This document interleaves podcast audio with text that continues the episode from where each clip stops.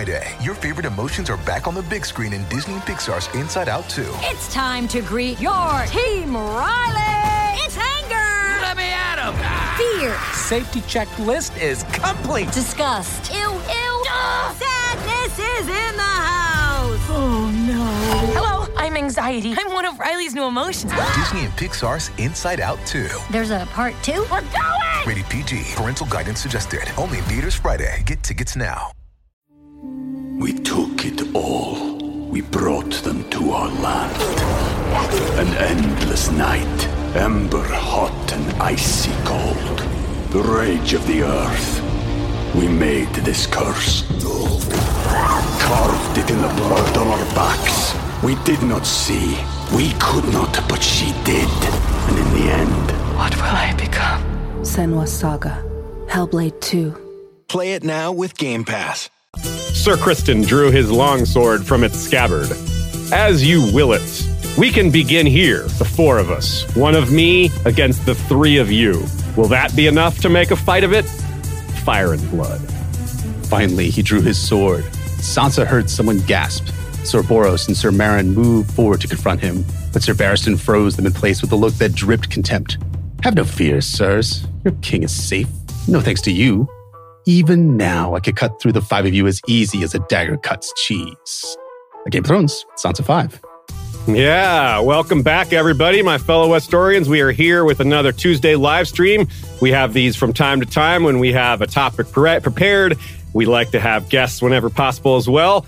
And with that in mind, with me as always is Ashaya. But today we have a special guest whose voice you've already heard reading that second quote. Jeff Hartline, aka Brynden Bfish. Welcome back to History of Westeros, Jeff. Hey, everybody. Uh, it's funny. Like, remember when we started this like years ago, seven years ago? No, we were doing the Battle of Ice podcast way right. back then when we were sure the Winds of Winter was coming out in 2014. And, and of course it did. And so we, all of our theories we were talking about in those early live streams, I guess they weren't even live streams. They were, they, they, were live streams. All those, Those theories, were, yeah. they, have come true now, and which has been nice to have all the confirmation that our Battle of Ice theories are all 100% accurate.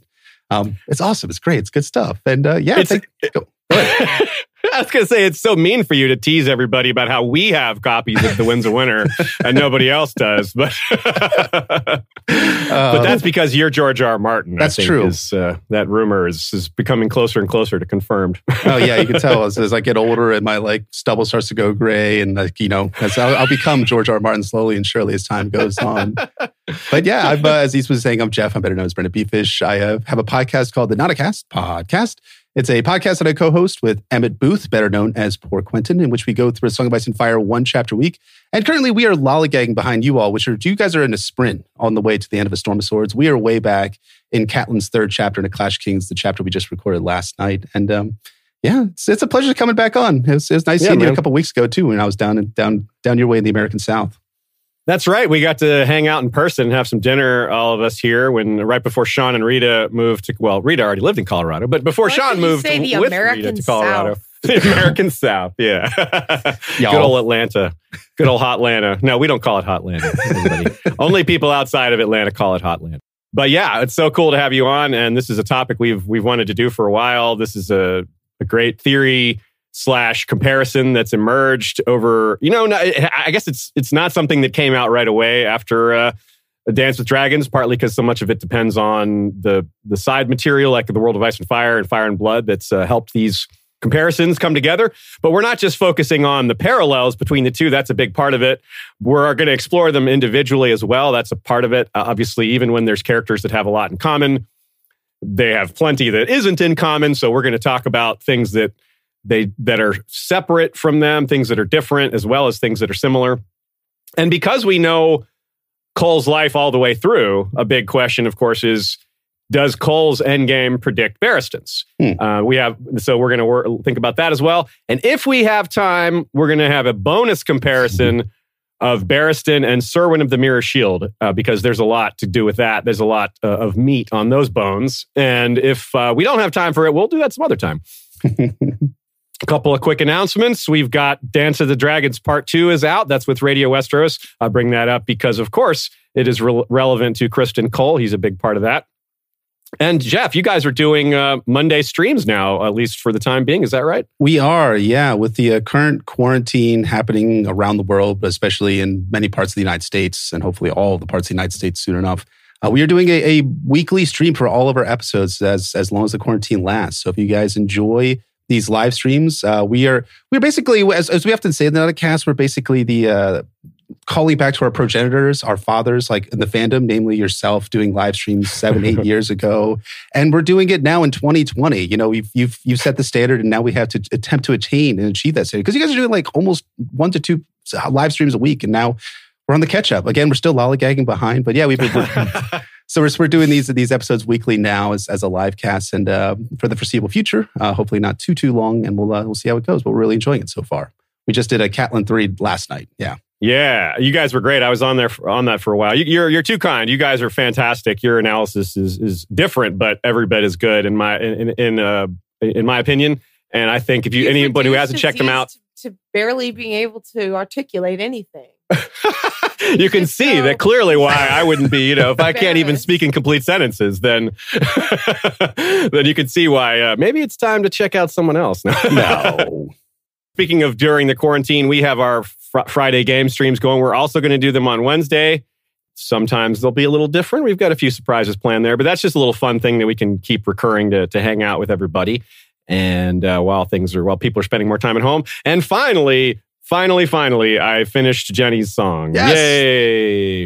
I, it's already, it's, it's been produced. So the minute this stream ends, I'll be uploading it to Patreon and SoundCloud and sharing it around social media thanks to our engineer for uh, editing it and uh, putting it together. I did the uh, recording on Sunday with a lot of help from Ashea.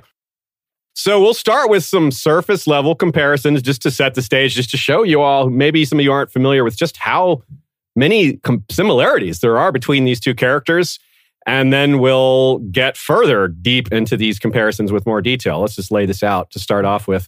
Appearance wise, Cole has they both have pale eyes. Cole's are green, Barristan's are blue. One has light hair, one has dark hair. Maybe that's meant to be kind of a, a yin yang thing, mm-hmm. or maybe it's just a coincidence. They were both pretty much the best knight of their generation, uh, incredible tournament champion, both from the marches. They're both uh, the, the, sons of, uh, you know, from that area, the Dornish marches in the Stormlands. Uh, Criston Cole was born at Blackhaven, and Barristan got his nickname, the Bold, at a tournament at Blackhaven. Both of them were named to the Kingsguard exactly at age 23. Hmm. Both were Lord Commander twice Cole for Viserys and then Aegon II, and then Barristan for Robert and Dany. Now, of course, Barristan was in the Kingsguard before Robert, but he wasn't Kingsguard before Robert.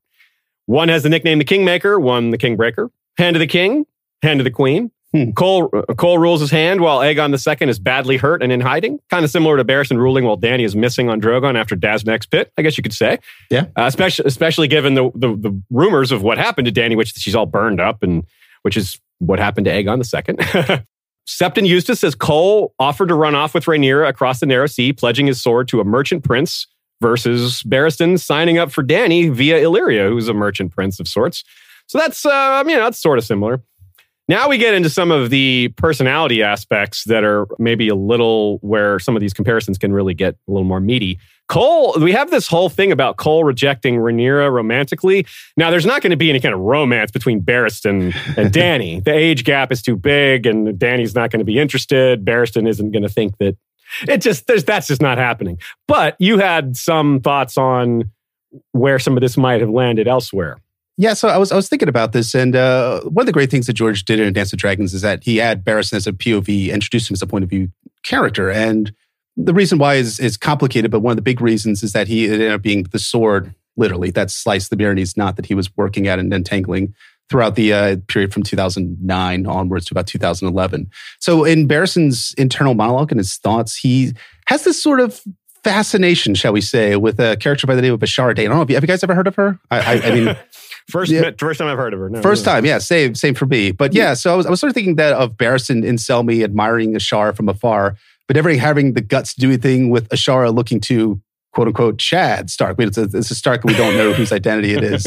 Uh, Chad Stark. so he's he's very like he's he seems upset about this and upset about his inability to actually approach Ashara and introduce some romance with her. And I'm just going to throw this out here. I'm not saying this is something that I believe in necessarily because I like you. I don't think there's going to be any actual romance between Daenerys and Barristan Selmy, but there is something strange about the way that Barristan is regarding Dany when in his POV chapters. In the Kingbreak, for instance, he says, or he thinks rather, sometimes when the queen looked at him, he felt as if he were looking at Ashara's daughter. And then there's an ellipsis right after that, dot, dot, dot. And you're like, hmm, what, what is Barristan actually going with there?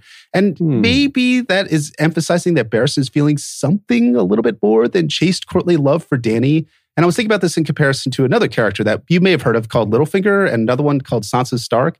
Why do you keep bringing up these characters I've never heard of? I mean, I know it's weird. I, I it, it's it's in one of the world books, I think. But no, I think Yeah. um, one of the Suspect Martins, anyways. Um, but I, I I do think about that about Littlefinger treating Sansa and like calling her like Cat's daughter and having this kind of weird relationship with Sansa Stark, where George has talked about that sometimes Littlefinger looks at Sansa and he sees his own daughter. Sometimes he looks at her and sees a younger version of Catelyn of Catelyn Tully, and sometimes he looks at her and sees a grown-up version of Catelyn Tully too. So it's kind of this kind of weird relationship. Again, I'm not saying that Barris is hmm. necessarily thinking that, but I am saying that it was possibly included in the narrative to kind of lead us as readers to question Barristan's relationship to Daenerys and how he actually feels about her.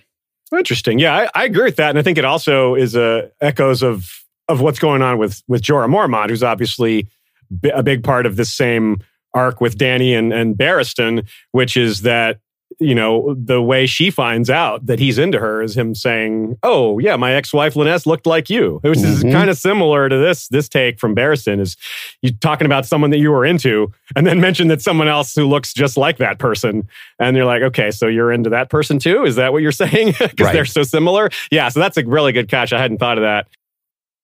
But of course, the point with Criston Cole is we don't know, and that's something we're going to get into, whether Criston approached Rhaenyra or Rhaenyra approached Criston and how that all went. There's disputed information there. And that's something that we are not going to have in the Song of Ice and Fire because we have these people's point of views. We're going to know pretty sure, I think, how they feel about each other, with some exceptions. I mean, we're not going to ever get inside Jorah's head, but we're not too terribly worried about doing that. But Barristan, you know, we're going to get more from him and uh, we may get some more information. And, you know, maybe related to that is Barristan not liking Daario, but eh, that's not saying much, right? well, I mean, there's there's the there's the idea that Criston Cole in that in the first meeting where you know the first bloodletting is, occurs in the Dance of the Dragons, where he kind of like uh, Criston Cole echoes Barristan's British view on the Queen's lover, declaring that they will turn the Red Keep into a brothel. No man's daughter will be safe, nor any man's wife, even the boys. We know what Laenor was. I mean, that's the the Laenor Daario comparison. I'm not saying is firm, but it is at least something that we can look as potential link between these two characters and their regard for the Queen's love interest, so to speak. I think you could make a pretty strong comparison between Daario and Daemon. I mean, as Hmm. far as their kind of brutal, bloody personalities and just being real kind of arrogant about their ability, you know, things like that, maybe, and being kind of handsome. Well, I don't think Daario, a lot of people don't think Daario's handsome, but Dany clearly does. Gold tooth, baby. Yeah, gold tooth. so, uh, yeah, he's got that grill going. Cole also did not like Rainier's lover Breakbone. So when uh, when they had their falling out for whatever reason, he really seemed to make a special example out of Broken Bones, as his Mhm. nickname became after Cole was through with him. I mean, the tournaments back then must have been a little different. I swear. Cole f- fights Daemon uh, Daemon Targaryen in a tournament, and Daemon's apparently wielding Dark Sister in a tournament. Like, what is that? And now, and then you have Cole beating him despite that with knocking the morning, using his Morning Star to knock the sword from his hand. And then he takes that same Morning Star and, and beats Rainier, his lover, with it and breaks several of his bones. So this guy was a was a big deal in uh, in a fight. And that's also true with Barristan, although Barristan may be a little more honorable. I'm not, but this is a thing we need to need to be keeping aware of the whole time. What we know about Criston Cole comes through us through history. That's why I'm making this point about Barristan and Dany and POVs. We have this insight into their personality that we will never have for Criston Cole. And given all the disputed information, uh, near, when we finish going through Criston Cole's life, we're going to look at it and try to make a case that he was misunderstood. I don't know if we'll be able to sell that. but we're going to try. I mean, I, I, think I think you make a great point. I mean, I think we we have Barristan's point of view, which interestingly enough, normally when you when characters get a point of view, they become more sympathetic. You know, Jaime Lannister being probably the biggest example. When you get his point of view in A Storm of Swords, instead of him being an out and out villain, we start to understand and sympathize with him. And there's a this idea in the fandom, which I don't necessarily agree with, that that Jaime's on a redemption arc.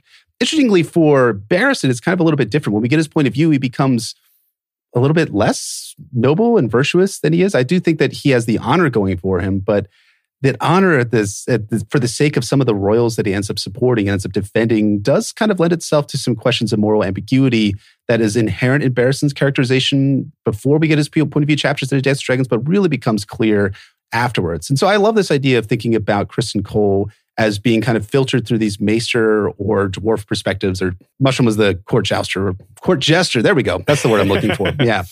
And uh, so we have this biased point of views coming forward. But we, if he had his point of view, would he come across more like Barristan, more like Jaime? Who is he actually? Who is who's this guy actually underneath of all of the layers of history and bias that George is embedding into Fire and Blood and the world of Ice and Fire? It's a question.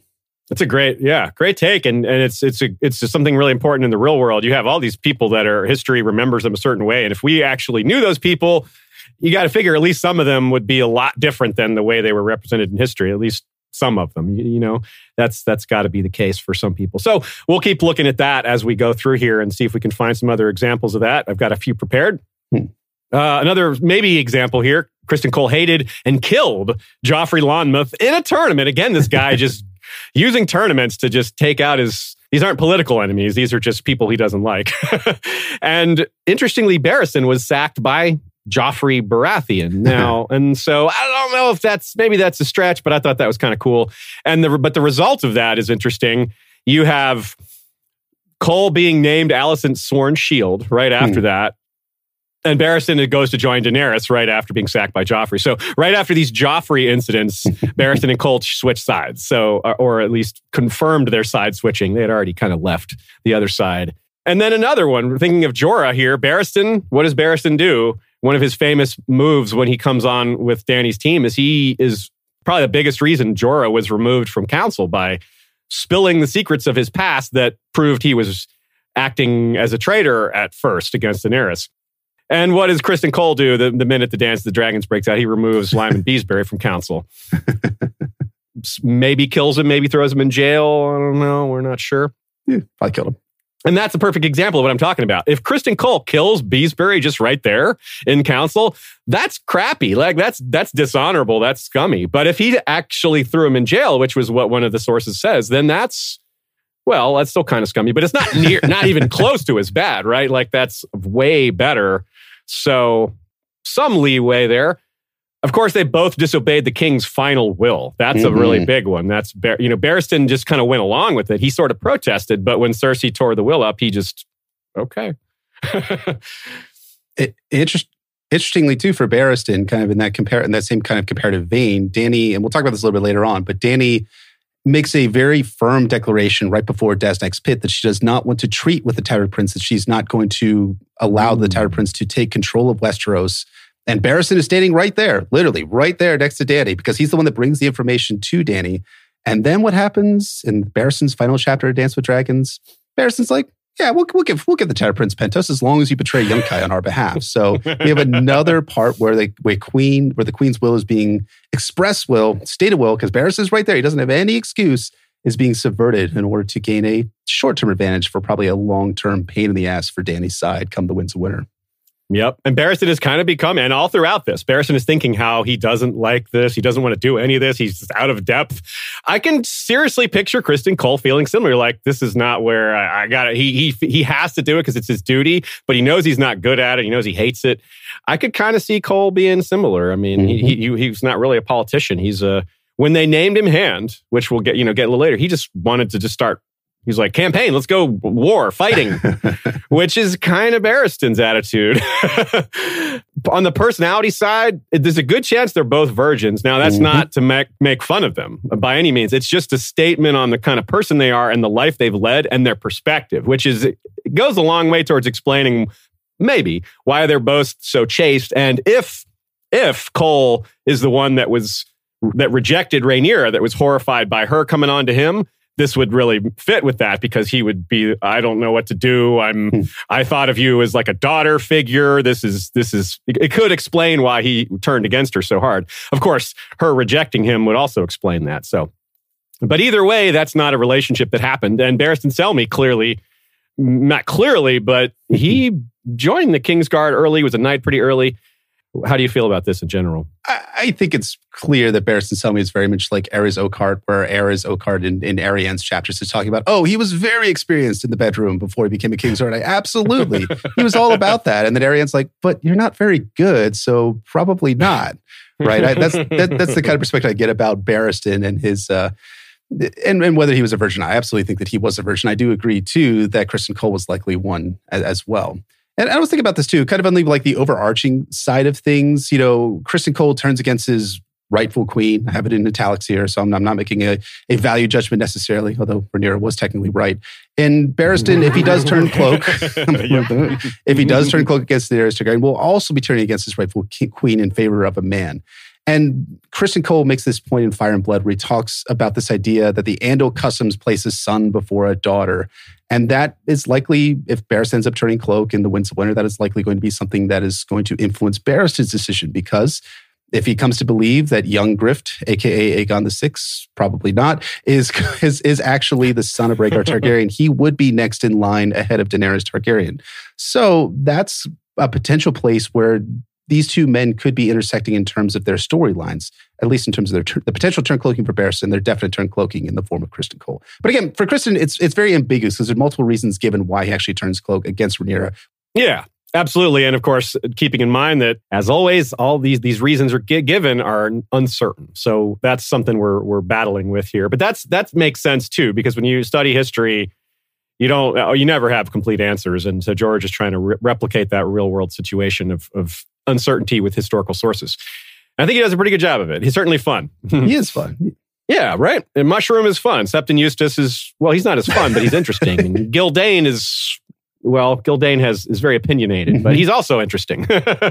he is that. And uh, yeah, so here's one that's very much the opposite, though, that I think is interesting. Uh, maybe shed some light on their character because Bar- as, as much as Barristan and Cole have a lot of plot arc similarity, possible, possibly even more if Barristan goes the route of Cole and switches sides for young Griff. But in terms of their disposition towards violence and things like that, that, that might be different. Now, Barristan refuses, very notably refuses to assassinate Dany. He takes Ned Stark's side on Hmm. that. Uh, good for him. And uh, yeah, it's one of his, it's a great shining moment that he, one of his earliest, one of the first things we learn about him. So right away, we're pretty predisposed to like Barristan. On the other hand, Criston Cole, we're predisposed to not, there's not much to like about him right away. And, uh, or later, really, other than him being very interesting. And, but he does try to assassinate Rhaenyra. Right. And that's uh, using shady means. So that's potentially a pretty big difference there. Uh, yeah, I, I totally see that. And I think that does speak to this kind of consistent theme in both the stories of Dany and Rhaenyra. And that, you know, Dany and Rhaenyra's inner circle is constantly in both of their minds betraying them, right? And this leads to paranoia on the form of both Daenerys and especially Rhaenyra. Dany is not going mad, but she's having a certain degree of paranoia after all the shit that she's gone through in her arc so far and, and arc so far in A Song of Ice and Fire. And that has led to some kind of violent consequences in Dany's story, but especially a lot of violent consequences in Rhaenyra's story in Fire and Blood. Now, the interesting thing is, is that the turn piece here is that as you were saying, Criston Cole attempts to actually assassinate Daenerys Targaryen. And that, excuse me, Criston Cole, wow. Criston Cole attempts to assassinate Rhaenyra Targaryen, and that leads to more of her paranoia coming out. Whereas I think it's more likely that Barristan's turn is likely going to be motivated by the paranoia. So it's kind of a chicken and egg sort of thing with is the paranoia being Hmm. inspired by the actions of a character like Barristan Selmy, or is the turn cloaking being inspired by the paranoia that Daenerys Targaryen might be exhibiting come the Winds of Winter? Great point. Yeah. And of course, there's always the Barristan's inner monologue of him going to serve the true king slash queen. If he believes that young Griff is truly the son of Rhaegar, then that's the true king in his mind. He's, you know, he's he knew Rhaegar. He, this that would she he would come first. So Mhm. that's a con- that would be a conundrum for him. It wouldn't. It, it could be seen as treason, and the history books could say he turned his cloak, but it would be at least somewhat consistent with how he's laid out his his own sense of honor ahead of time. So, eh, and that's where we're getting into this whole history can be unkind to people who make tough decisions because the history doesn't record the, the all the nuance with that decision. Mhm. So yeah, let's talk a little more about Criston Cole specifically and build up his history and then uh, lay that out and then move on to Barristan himself. House Cole was stewards to the Dondarrions of Blackhaven. And that's that's kind of like House Poole for, for the Starks, Vayon Poole and uh, those guys. The Tyrells used to be a steward house, To the gardeners, yeah. but they got promoted. Yeah. Big promotion. That's a huge promotion. So he was born in 82 AC at Bla- at Blackhaven, and we're not sure what year he was knighted, but probably very young given he was in the King's Guard by 23. So he was probably in that 16, 17, 18 knighthood range, which is way ahead of the curve. Uh, so we're talking, yeah, we're talking basically one of the best fighters of his generation. He won the melee at Maidenpool at age 21, roughly, and that was celebrating Viserys' ascension. This is this, the time when he defeated Daemon Targaryen, knocking Dark Sister from his hands. Again, I'm just like, how did he wield Valyrian steel in a tournament? yeah like why would you do like why would you do that? Were they trying to like kill each other? I mean like you as we know like from the main series they're using blended weapons throughout in order to prevent them from like losing life and limb. And even that's not a sure thing as we know that one of the plots that was in, at work in a game of thrones was that they were hoping to kill robert baratheon during the melee or at least Varys says as much to eddard stark. So Yeah. using valyrian steel seems like an extremely dangerous way of doing a tourney fight but i i, I don't know. Why, why why would they do that? Why it might be an example of of the sources just being wrong. They were they're just assuming, well, that's his sword, so he would be Hmm. wielding it. But mm, maybe that's they just made a bad assumption. I don't know. But I, I like your idea better because it's I prefer to think of it as as something that really happened with with and then try to worry about why because it's right it's it's interesting. Now, so after this victory, Criston Cole gives the victor's laurel to seven-year-old Rhaenyra, and this is possibly, you know, he's playing favorites. She's she's the heir. Uh, makes sense to do that. Like, why not do that? And um, she maybe this is maybe when she catches. Uh, she starts noticing him more. A lot of probably young girls uh, take note of Criston Cole at this point. He was handsome and a great warrior, beating everyone. So you know that's a pretty big deal. Now, here, let's talk about his the, the era where he came to his own end. This is pretty important because the the style and the social the social elements are really important here. Criston becoming uh, the joining the Kingsguard on the death of Ryam Redwyne is a really big deal. Ryam Redwyne was on the Kingsguard for 45 years by the time he died, and he was probably the longest Kingsguard in service at that point. That record was broken eventually by a guy called Long Tom Costayne, but nice name, right? yeah right yeah i love it but this, so, but probably Ryam Redwyne had the longest stretch of King's Guarding before that. And this guy was ultra famous. He was super, he was like, I don't know, Gerold Hightower is one of the best comps I can come up with, but even Gerold Hightower only uh, led the King's Guard for 25 years, which is a really long time, but almost, you know, 45 years is so much longer. So, this is a guy that really set the standard for Kingsguard. And I think that's uh, when you have an, a really powerful, domineering figure that just is so perfect, it really sets the stage for other people to live up to that. What do you think about the idea that Criston Cole was stepping into some pretty big shoes here? I think it's interesting because I think it illustrates something about the psychology, right? And that he is stepping into some very big shoes, as you were saying. But it's also he's stepping into some a very a very noble cause. At the same time, he's also stepping into it at a young age. And I get a lot of Jaime Lannister vibes from that, where Jaime was Mm. knighted at a very early age and then assumes the Kingsguard at a very early age after Cersei convinced. There's some theories that go into it about about, about the, convincing Aerys the second to take to take uh, take Jaime into into the Kingsguard. And you know, Jaime makes this point about whether it was the White Cloak that changed him or he that changed the White Cloak. And I do kind of wonder whether what Criston Cole's life was like before this moment. Was he always aspiring to this role? We don't get the same sense that Jamie was always aspiring to becoming a Kingsguard knight until Cersei convinced him that this would be the chance for them to be in King's Landing together and never be separated without the, a point of view chapter from the from Christian Cole, which I can't imagine we'll ever get, we can't be sure what Christian Cole's life was like before he ended up assuming the Kingsguard role. But having that kind of uh, you know archetypal amazing forebear in the form of Ryam Redwyne in his place does lead him to probably having to do a lot of measuring up. Like, is he actually going to be the same sort of Kingsguard knight that Ryam was? Can he fulfill that role? Can he at least match the value that Ryam Redwyne brought to the Kingsguard?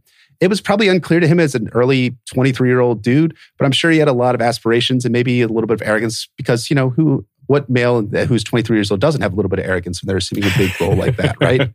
Especially when that with that kind of skill backing you up, right? Yeah. yeah. Um, and that's a great take, Jeff. And also to add to this, some of the things we know about Ryam really help set the stage for this and, and indicate maybe the type of man that Criston was at least trying to be, which is that Ryam was one of these very, uh, Mm-hmm. well, he's the one that caught Lucamor the Lusty and reported them to Sir Giles Morrigen, the celibacy vow. So he, he unless he was some giant hypocrite, which is possible. But, you know, given such a long career, there's no, he never slipped up. At least he never got caught. Yeah. And uh, that, so that's pretty telling. So the guy, if, if y'all don't remember, Sir Lucamor is the one who had a whole bunch of 16 children with three different women while he was in the King's mm-hmm. Guard. And that obviously didn't go over well. So, if you're trying to fill the shoes of Ryam Redwyne, and he's a guy that that upheld the celibacy part of being a Kingsguard, well, this is perhaps a part of the evidence pointing to Rhaenyra being the one to come on to Criston Cole rather than the other way around. Now, of course, he could have just been, you know, into girl, little girls. We never, we don't know. We have no idea. But God damn it, Aziz. Wow. Right? It, it, just happens, right? It's gross. But, you know, this is George R. R. Martin we're talking about. He's not going to pull punches on something like that. So uh, but I don't believe, I don't personally believe that. I don't think that's likely. I think that because of the, the environment Criston Cole was brought up, the, the type of man he was trying to be, I feel like he was the looking at her kind of like a daughter. And yeah. uh, she had this kind of schoolgirl crush that maybe grew into something else. But I don't have. I'm not. Uh, I'm not here to tell people they're wrong if they feel the other way. Is that which way do you lean on? We may as well get into that. We're about to talk about Rhaenyra. So, what do you think? Uh, on which side of that do you take, if you have one at all? Uh, I tend to favor this idea that that mushroom brings out because I mean, there's a great essay on, on the Tower of the Hand uh, website from a number of years ago after the World and Fire came out, which is mushroom is always right. And I don't accept that mushroom is always right necessarily, but I think he's 95% correct. I think it was more likely that Rhaenyra that Rhaenyra used the training that Daemon Targaryen was giving her in order to test it out on someone who could be, you know, the epitome of the Kingsguard knight, right? If she can seduce Criston Cole, who is the shining example of what the Kingsguard Knight was at the time, then you know, then she could prove that she could seduce anyone, and then then she has the mm-hmm. the wiles in order to do that sort of thing. But I, I find it ambiguous, and I find it more likely that it was Rhaenyra who came onto him than Criston Cole who came onto her. But I do accept the possibility that it was Criston Cole that was actually interested in her. Um, I do think the age disparity early on, um, when she when he gave her the laurel after winning the tourney at at a winning the tourney, um, was something that more likely than not um, inspired Rhaenyra's fascination with Criston Cole. I'm not. I would think maybe and hope that Criston wasn't necessarily interested in a nine year old girl at the time. But I sure hope not. I, I, you know, I you like you were saying, George is not coy about playing with these things. He has introduced a lot of these elements in a Song of Ice and Fire. So I think it's important that we leave it as open as a possibility for sure. Yeah, we just hope it's not true. right. Yeah. Although if it is, then yeah, a good thing that he got he got killed the way he did. mm-hmm. uh, San Rixian super chat. Love y'all. Thanks for keeping us entertained. Great choice of subject. Well, much love to you, San Rixian. Please check out Sanri's artwork. She is so very talented and uh, prolific. Mm-hmm. She's great. Love her. Yeah. All right. So let's talk about the Cole and Rhaenyra's time together and how this all worked out and led to it. With his pale eyes, coal black hair, and easy charm, Cole soon became a favorite of all the ladies at court, not the least amongst them Rhaenyra Targaryen herself. So smitten was she by the charms of the man she called my white knight that Rhaenyra begged her father to name Sir Criston her own personal shield and protector. His grace indulged her in this, as in so much else. Thereafter, Sir Criston always wore her favor in the lists and became a fixture at her side during feasts and frolics. Yet Princess Rhaenyra continued to sit at the foot of the Iron Throne while her father held court, and his grace began bringing her to meetings of the small council as well. Though many lords and knights sought her favor, the princess had eyes only for Sir Criston Cole, the young champion of the King's Guard and our constant companion. Sir Criston protects the princess from her enemies, but who protects the princess from Criston Cole? Queen Alicent asked one day at court. Now that's uh, Nina tells us this comes from this is a, a borrowing of Juvenal's satires, the uh, the Roman writer, uh, and this is interesting because the the con he's making fun of the concept of the idea that if a woman is really this wanton, what good is locking her up going to do? She'll just, if she's that into just get determined to sleep with somebody, then she'll sleep with her guards. Hmm. So of course, it's just because the whole thing is kind of ridiculous. You can't, you can't do that. And well, some societies have just gone even farther with that. That's where the whole idea of eunuchs come from. And, uh, you know, in some cases you have women protecting women, but that's less common. Still, hmm. Mushroom says, let's let's run through this real quick. Mushroom says Rhaenyra wanted a relationship with Criston Cole, which is interesting because Rhaenyra Mushroom is the one is pro Rhaenyra. So mm. the fact that he says she wanted a relationship with Criston Cole is a pretty strong argument because he's you would think he would be taking her side on things or like you said maybe he's just telling the truth. He's just he's not trying to spin it, maybe exaggerating it, but he's not totally changing what happened. Do you think that's a, a, pretty important point there? The fact that that Mushroom is the one saying Rhaenyra wanted a relationship with Cole?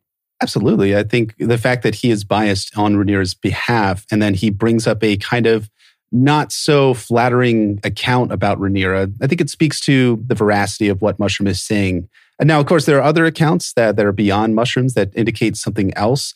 And they do, interestingly, uh, Eustace is the one who's who's uh, pro green, right? Yeah. So he's the one that comes up with an opposite. We'll talk about him in a, in a, moment, but he's the one that comes up with the opposite perspective yeah. on Criston Cole and Rhaenyra, which is interesting. So are, are we supposed to have? So in my, my, my mind, I'm thinking that both Mushroom and Eustace have equal reasons to be telling the truth here, which, but one of them has to be wrong, right? I mean, they yeah. can't both be right at the same time unless there's a little bit of both happening at the same time and they're recording only one set of circumstances and experiences from one side, the green side, and Mushroom doing it from the black side. I, I again, it's it's really it's a it's a touchy, interesting issue.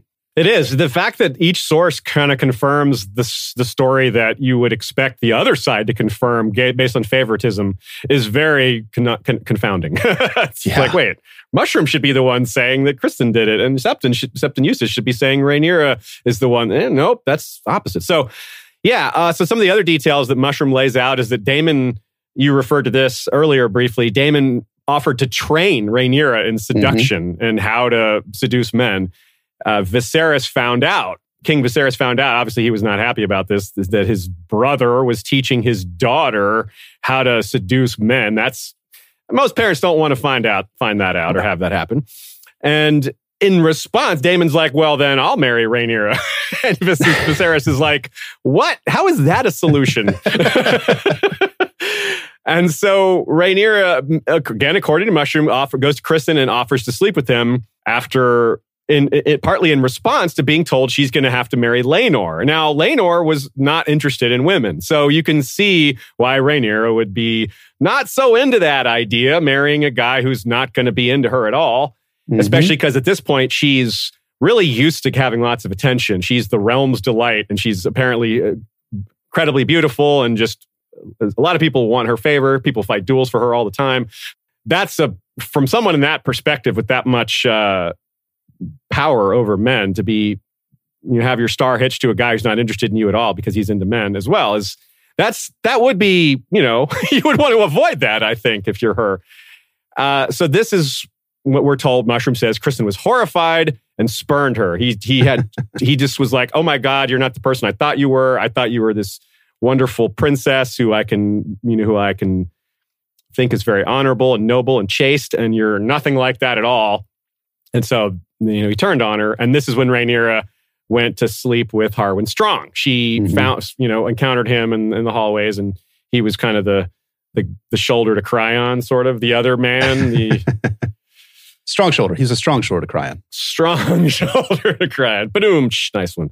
Yeah. Okay, so why don't you you tell us Septon Eustace's account uh, since I just ran through uh, mushrooms. Let's get the other side of this. Yeah. So Septon Eustace, we were saying before, he was he's backing the Greens, so his account is coming from Aegon the Second's court, and he's his perspective was that Rhaenyra slept with Daemon and then asked to marry him, which Viserys refused. So we have a little bit of commonality, at least one strand of commonality, in that Daemon in Mushroom's account asks if he can marry Rhaenyra to Viserys and Viserys rejects him. Here in Eustace's account, Rhaenyra sleeps with Daemon and then asks to marry him, which of course Viserys refuses. And then Criston Cole then goes to Rhaenyra after she was betrothed to Laenor and to confess his love for her, offering to go into exile and Essos with her, which is interesting. That's an interesting perspective.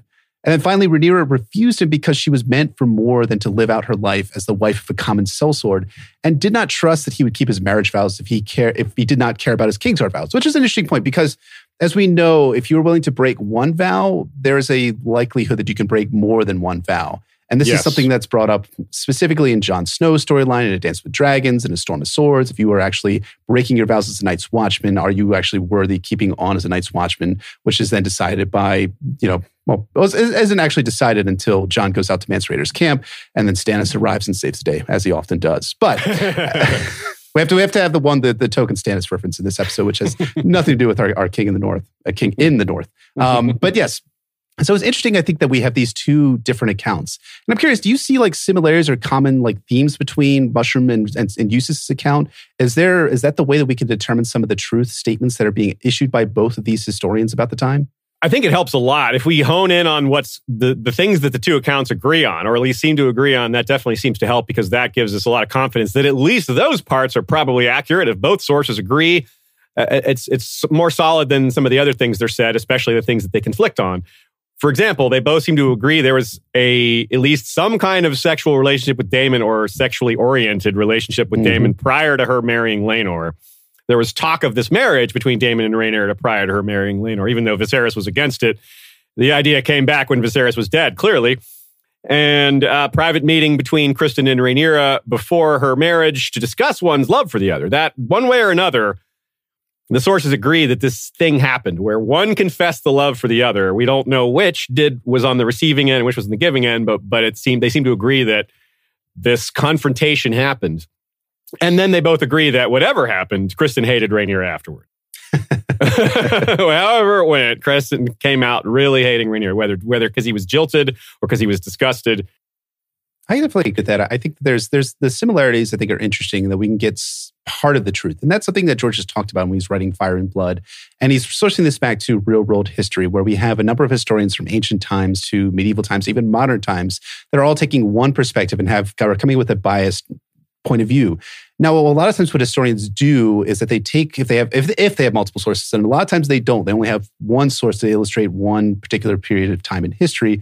They will try to compare different sources and try and find the true statements therein. So I know, like when I was in college, I, I took a class uh, called Judaism at the time of Jesus and Hillel, which talks about what the true statements are from the New Testament, how that can be compared against things like Josephus, Tacitus, other different Roman historians, because they're all coming at it with very unique and different understandings and unique and different perspectives.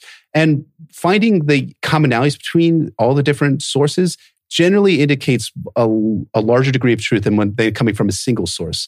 Because I know for a lot of like Roman history, when we get into like the third and fourth centuries, because I know we're, we're both fans of the History of Rome podcast, uh, Oh, as yeah. they were going through that kind of chaotic period in Roman history, we, there's only like one or two sources for a lot of these Roman emperors that are lasting for four, five, six months.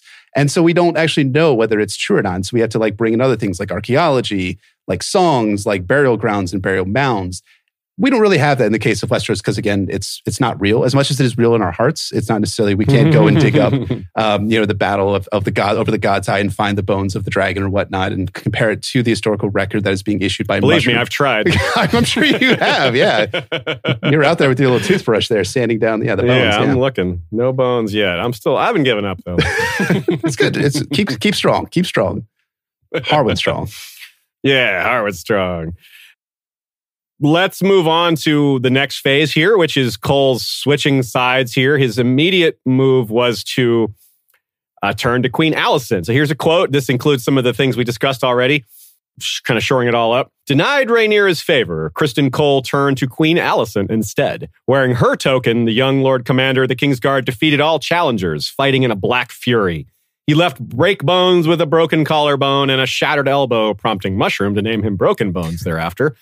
But it was the Knight of Kisses who felt the fullest measure of his wrath. Cole's favorite weapon was the Morning Star, and the blows he rained down on Sir Laenor's champion cracked his helm and left him senseless in the mud. Bloodborne from the field, Sir Joffrey died without recovering consciousness six days later.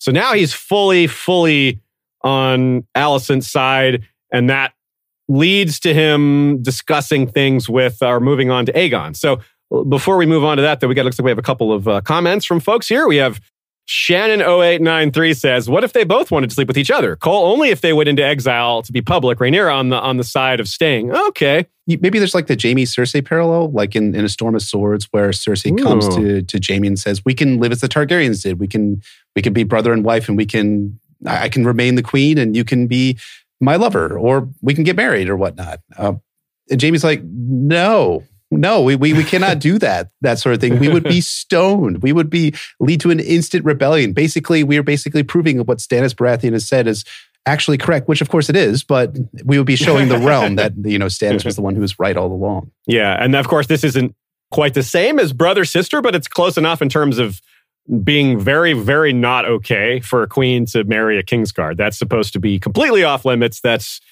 mm, not as bad as incest, but it's definitely a no no. right. Frowned upon broadly. It's hard to, yeah, it's hard to re- measure up to as bad as incest. That's a tough bar to clear. uh, so yeah, all right. So Jeff, why don't you read this next quote? We're we're talking about Criston Cole's presents arguments as to why they can't allow Rhaenyra to inherit the throne, and some of them are decent arguments. Some of them are self-serving.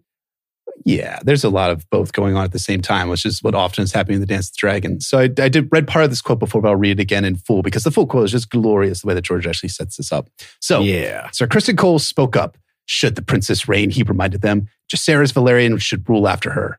Seven save the realm if we seat a bastard on the Iron Throne. He spoke of Rhaenyra's wanton ways, the infamy of her husband. They will turn the Red Keep into a brothel. No man's daughter will be safe, nor any man's wife. Even the boys. We know what Laenor was.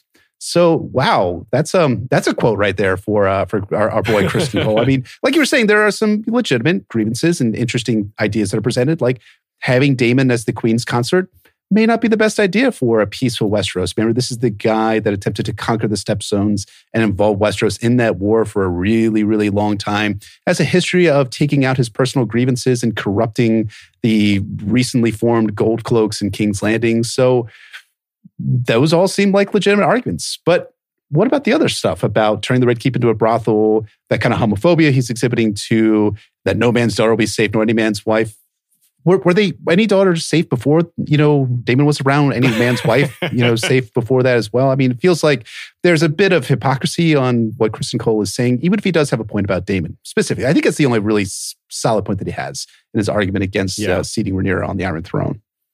I think that's true. I, I, agree with that. I think Cole is doing that thing where people assume gay men are also into boys, yeah. which is there's no evidence of that for Laenor uh, that I know of. I mean, it's possible, but it's probably just slander. And it's it comes from his perspective. If he's this overly chaste man, then he's going to look down on any kind of sexual freedom that people have. But that would be if this was a real, a real uh, incrimination, then it would be serious. But it probably isn't. And the other idea that, yeah, like you said, people are going to be sleeping around with each other. I mean, yeah, that's going to happen anyway. Right. And but the the idea that the queen's children are bastards, the idea that Jacaerys Velaryon is a bastard, that to you and me, probably to almost all of us, that we don't care. But right. but Westeros does care about that. I mean, Ned Stark cared about that. Ned Stark didn't mm-hmm. want Joffrey to inherit because he wasn't Robert's son. And well, Jacaerys Velaryon is Rhaenyra's son, though. She just it's the father that's in dispute. So this is not quite the same thing, but it's I think it's worthy of discussion. Where do you fall on on that particular nuance of the issue on the on the Jacaerys' birth issue? I, I, I, tend to favor that he was he's Harwin Strong's son. I mean, it's yeah. it's clear that that Rhaenyra was not uh, especially faithful to her her betrothed. But um, I does it does it actually matter though in the long term? I think the Song of Ice and Fire broadly is exploring that whether being a bastard is actually evil as as a common practice in the North. You know, Snow is an evil name, so when when is what Ygritte tells Jon Snow in a storm in a Clash of Kings rather, and that kind of kind of goes throughout. Whether talking about people like Ramsay, but I think ultimately it's not necessarily whether you have a bastard surname or whether you have no surname at all, but whether but rather the deeds that you're doing that makes you noble or not. I think that's that's a point that's being brought up a lot in a character like Davos, right? Who is extraordinarily mm. lowborn, does not have any is raised up to knighthood and then lordship by Stannis, and is exhibiting a noble characters and exhibiting noble characteristics. And that's what ultimately makes someone worthy of leadership as opposed to the surname that you're that you have, whether you are actually the son of Laenor or you're the son of Harwin Strong. Those are important things in my mind. And just Jace, by all accounts, seems to be a pretty good dude all around. And I think that's important. And that's what makes him, you know, valuable to be a potential inheritor of the Iron Throne. Not that he may not actually be Laenor's son. Right on. Well said.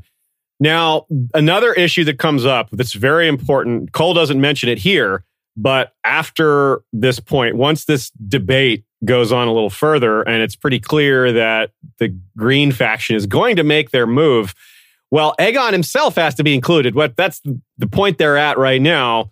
The guy who most needs to be bought in, the prince himself, Aegon II, the one who's going to take his sister's crown, he has to agree to it. And to this point, he hasn't even been involved in the discussions. Hmm. So that has to happen. And it's Criston Cole that goes to him and says, hey, you should rise up against your sister. And he's like, well, what kind mm-hmm. of man does that? What kind of man steals his sister's crown? So at first, like, okay, good attitude. That is the right attitude. But Cole says, but wait, what's going to happen once they ascend? Do you really think that Rhaenyra and Daemon are just going to let you be? Daemon's going to have you executed. Now, I can't say he's wrong. I think there's a very good chance Daemon would have had them executed. And consider the treatment of Addam Velaryon. Like Rhaenyra does not treat him well. He's as loyal as they come, but he gets deemed a risk because he's a bastard. But this is awfully hypocritical, right? Rhaenyra's own kids are bastards. Mm-hmm. And she seemed quite willing to execute people who were deemed a threat, even if it was through, uh, even if it was often other people fueling her paranoia. I mean, just a lot of things that made her paranoid, but maybe she was kind of a paranoid person in the first place. It's kind of unclear. If this mm-hmm. hadn't been a civil war scenario, maybe she could have just, you know, she ascends and there's there's no peep, no one, no worry of her brother trying to usurp her, then maybe it goes fine. But on the other hand, Alicent Hightower was ambitious. Otto Hightower was ambitious. Sunfire would have just been getting larger and larger, mm-hmm. right? These the danger from the other dragons on the green side would have been getting bigger because that's a big thing at the beginning of the war. Is the blacks have a significant dragon advantage? That advantage would have fallen off over time as the other dragon, younger dragons caught up. So where do you fall between these? Do you think that two two part question here? Do you think that Whew. do you think that Aegon uh, well that Cole was right that he that Aegon that Alicent's children would be executed? And do you think that war between these two factions would have been kind of a foregone conclusion no matter what? I think it, it, was inevitable. I mean, and I do think that they would have been executed. I think that Aegon II would have died. Um, and would we have cared? I, I, don't know. I mean, Aegon II isn't necessarily the best dude in the world. I also am interested too about the we were talking about we were talking about about sources, and Aegon II seems very blasé about assuming the Iron Throne, and Criston Cole has to convince him of that. Is that post facto kind of like Aegon II wasn't actually interested in the Iron Throne because he lost. In fact, what was actually occurring was that he was just kind of dragged in by his evil, wicked counselors. That is something we'll talk about a little bit later on when it comes to the role of, evil, of the evil counselors to the king or the queen and how they actually operate as sort of a uh, uh, a patsy for the wrong deeds that are being done on behalf of the regent, because the regent can never be actually blamed for, for any of these any of the wrongdoing that happens in the realm. no, you can't. You can't blame Aegon the second. He did one in the first place. All he wanted to do was to hang out with his paramour in his room all day long. Not so sure about that one, but you know we'll leave that aside for right now because we don't have any other sources which say otherwise. But I do think there is an issue of bias there, as was throughout Fire and Blood is going to be a major issue. I totally agree. I think. T- I, I think too is that you know Alicent has a point, but then again, she's also ambitious. And this is one of those things about the Dance of Dragons that is both good and also a little bit frustrating, and that there's no clear side. There's no House Stark that you could be like, these guys are obviously in the right. They were wronged by one side, and they have done, you know, the best they could to operate justly and operate ethically in a wartime setting, for the most part, with some, you know, kind of nuances and ambiguities, as we're getting into it at Clash Kings of the Nauticast podcast. Yeah. Um, but it's it's different though with the Greens and the Blacks, and that I don't see a lot of evidence that these guys are particularly that you know appealing. That really, um, they, they I, I do think there is a bit of villain coding when it comes to the Greens, but ultimately, I think that they're both not great sides. Mm. They, they, it's really hard to be like, yeah, I'm a supporter of the blacks. I'm the supporter of the greens. And I could be like, I think that Rhaenyra was the rightful queen. I could say that Daemon, Bla- Daemon Blackfyre, Daemon Targaryen was likely a guy who would then execute everyone. And that kind of makes it hard to be like really, really strong on behalf of Rhaenyra or really, really strong on behalf of the Greens and Aegon II. What do you, how do you, how do you come down? I've never actually asked you this before. What are you, are you, are you a green guy? Are you a black guy? Well, I'm wearing the green Um, shirt, but I, I that's true. I agree with you that it's basically un- unexcitedly I go with blacks because, like you said, that's the law. I mean, that's the best thing you can. I think when you're when you're coming down to it, she was the king named her as a successor, and I prefer the succession to pass through to the oldest child because I think the person that most caused the dance, legally speaking, the one who set the, the precedent, um, perhaps more than anyone else, as much as everybody loves him, and there are good reasons to love him, but it was Jaehaerys' fault. And Al and Mhm. Alicent, good Queen Alicent, was insistent that this would cause problems later. She was right. Alicent is so smart and wise. and She was totally right. I go, I, I really go off on this point in our in, in our Radio Westeros collab on the Dance of the Dragons, talking about how this was Jaehaerys just should have let the oldest person inherit. None of this would have happened if that was established. Just let the oldest one inherit, and it, it removes so much complication. So. Uh, that's another reason I support the blacks is it, is it supports the simplistic solution of always letting the oldest one inherit. Agreed. I agree. So what does all this tell us about the inevitability of young Griff and Daenerys? Is there hope for peace between the two factions, or are they also just there's no way that this can't come down to war? Let me give a, a one reason why it might not come to war, or it might not right. end in death. I think it will start as war, but there's one historical example that gives us hope that it might be resolved peaceably. And that is the example of Gaemon Palehair. Let's let's Hmm. recall who Gaemon Palehair is. He was foisted upon the uh, the Iron Throne, and he had the, the hair color to, to make it look right, to, to fit the part. And it was determined that he wasn't really a bastard, and his counselors were killed off or sent to the wall, and that was all undone. However, they didn't execute him for one reason. There's no need to. There's no longer a threat. His claim was gone. And, and being a three year old, five year old, they're like, well, we don't really need to kill a bastard, a non bastard child of a king. He's just a regular kid. He ends up being Aegon III's food taster. They become friends. Hmm. So, and of course, he is killed tasting food. But So he does die out. So he is ultimately killed by the Dance of the Dragons. Oh yeah. Okay. Well, anyway, couldn't that happen with young Griff? Because Dany, the visions of Dany uh, is that she's going to slay the lie of the cloth dragon on poles and the mummer's Hmm. dragon, not necessarily slay the fake dragon himself. If young Griff is proven definitively to not be Rhaegar's son, his claim vanishes and there's no reason for to kill him. Could we? Could that be what we're seeing here? Or do you think young Griff's just gonna go down in flames, mm, perhaps literally?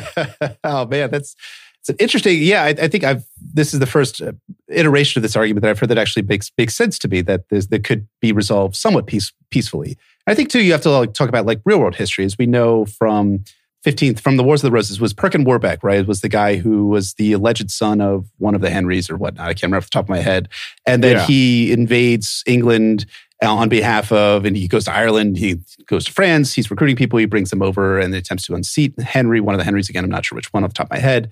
And then I think it's either him or another one of these pretender type figures who is then later then sent to the kitchens and uh, is not actually executed. He's the one that's that becomes the taster for for the king or for the the kings, son. I can't remember which one. So that that George is sourcing that to real world history. Again, my details are a little bit vaguer than they really should be. I should have written this down in the notes, but I think it's um, but, but I do think it, it does do some some work in there. So yeah, I could see that as a possibility that Dany doesn't, you know, make you know baby Aegon, you know, roasted Aegon over over King's Landing or some other way that that she, that she could dispose of him.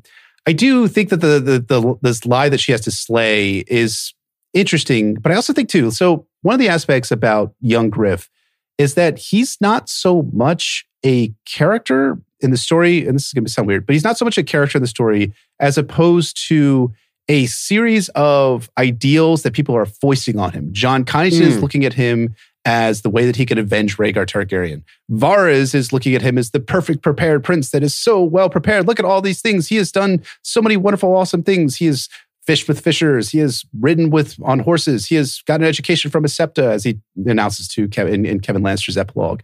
So I think you would have to clear out a lot of Aegon's counselors before you would get to Aegon. And then we have another aspect too, which kind of comes into significant play as we're entering into early in the Winds of Winter. And that's the form of Arianne Martell, who remains extraordinarily ambitious and is extraordinarily interested in becoming the Queen of Westeros. Because as we learn at the end of A Feast for Crows, and as we explore in the Dance of Dragons and her Winds of Winter sample chapters, she has now learned that originally she was going to be the one who was going to marry Viserys in the original um, pact that the Dornish had signed with uh, has signed with um, with Daenerys, with, with, the Targaryen, the Sea yeah. Lord, the sea, sea Lord and Witness.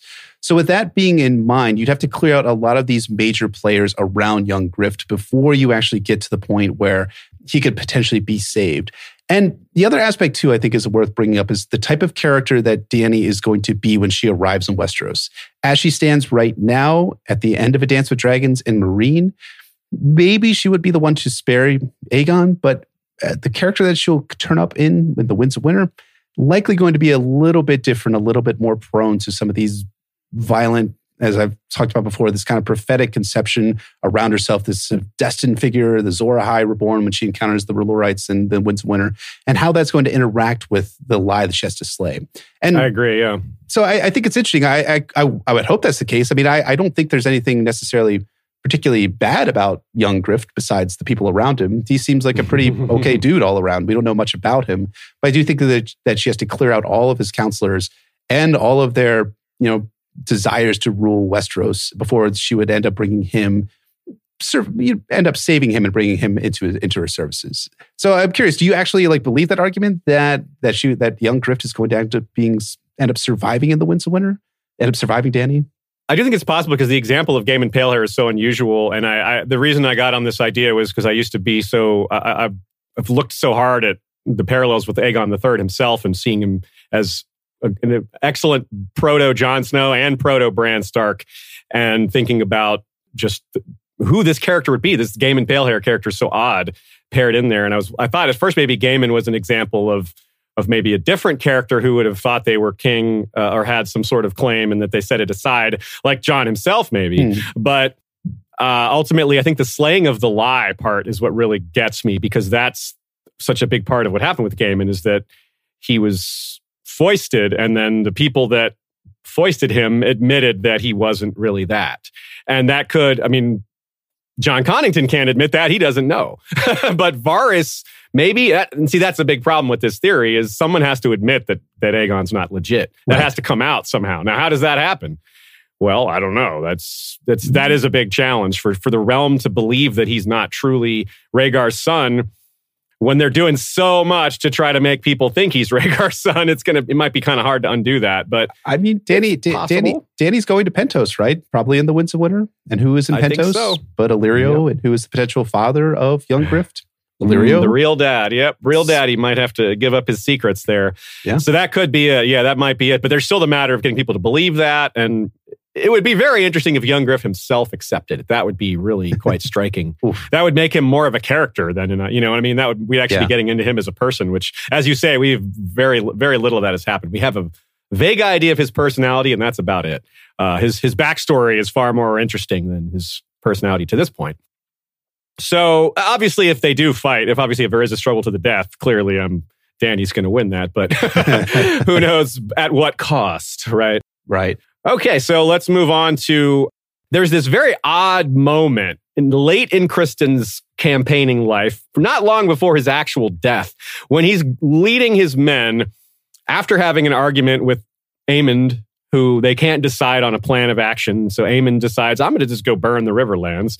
and Criston Cole's like, all right, well, I'm going to go do something that sounds a lot more intelligent to me anyway, which is take our army and go unite it with the other armies on our side down in the south in the Reach.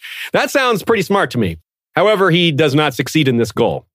What they're doing here in the the blacks are doing to Criston's army is so bizarre. Uh, I will read this part of the quote. Four days out of Harrenhal, the attacks began. Archers hid amongst the trees, picking off outriders and stragglers with their longbows.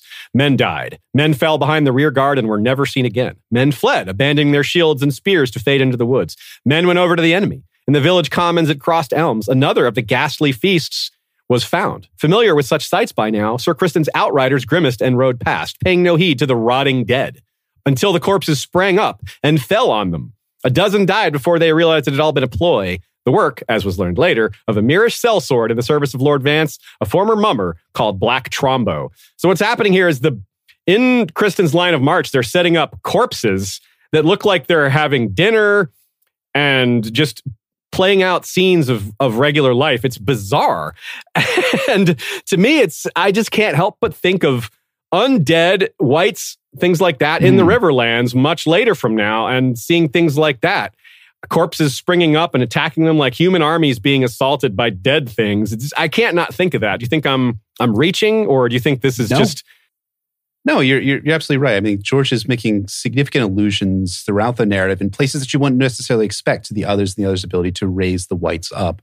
He's doing this intentionally, so we are always, even if we're not consciously putting it together like you just did, but we are constantly being reminded that this motif exists in a Song of Ice and Fire of the dead rising. And in this case, it is more they're not actually dead; they're actually rising up because they're we're, we're playing deads, and then, for lack of a better term, and then we're then taking that and then ambushing uh, our, our friend Criston Cole. And I think George is doing a really good job of doing that. I'm, I'm drawing a blank, but I know we talked about recently in the Nauticast podcast where there's there's moments where like the dead are being raised up constantly in this kind of illusion, but they're not actually dead, and that does speak to what the others do and how that actually strips away the humanity of these people. And you know, to take it to take your example, and it, it's just kind of stretch it out even farther. It's this idea that you know that war is making corpses of people, and that people that are rising and are surviving this war are kind of dead on the inside. A lot of these folks that are coming out of the Dance of the Dragons, character like Aegon the Third specifically, are really fucked up by the war, and they barely have any zest for life. And I think that is another point that George is integrating, and that the others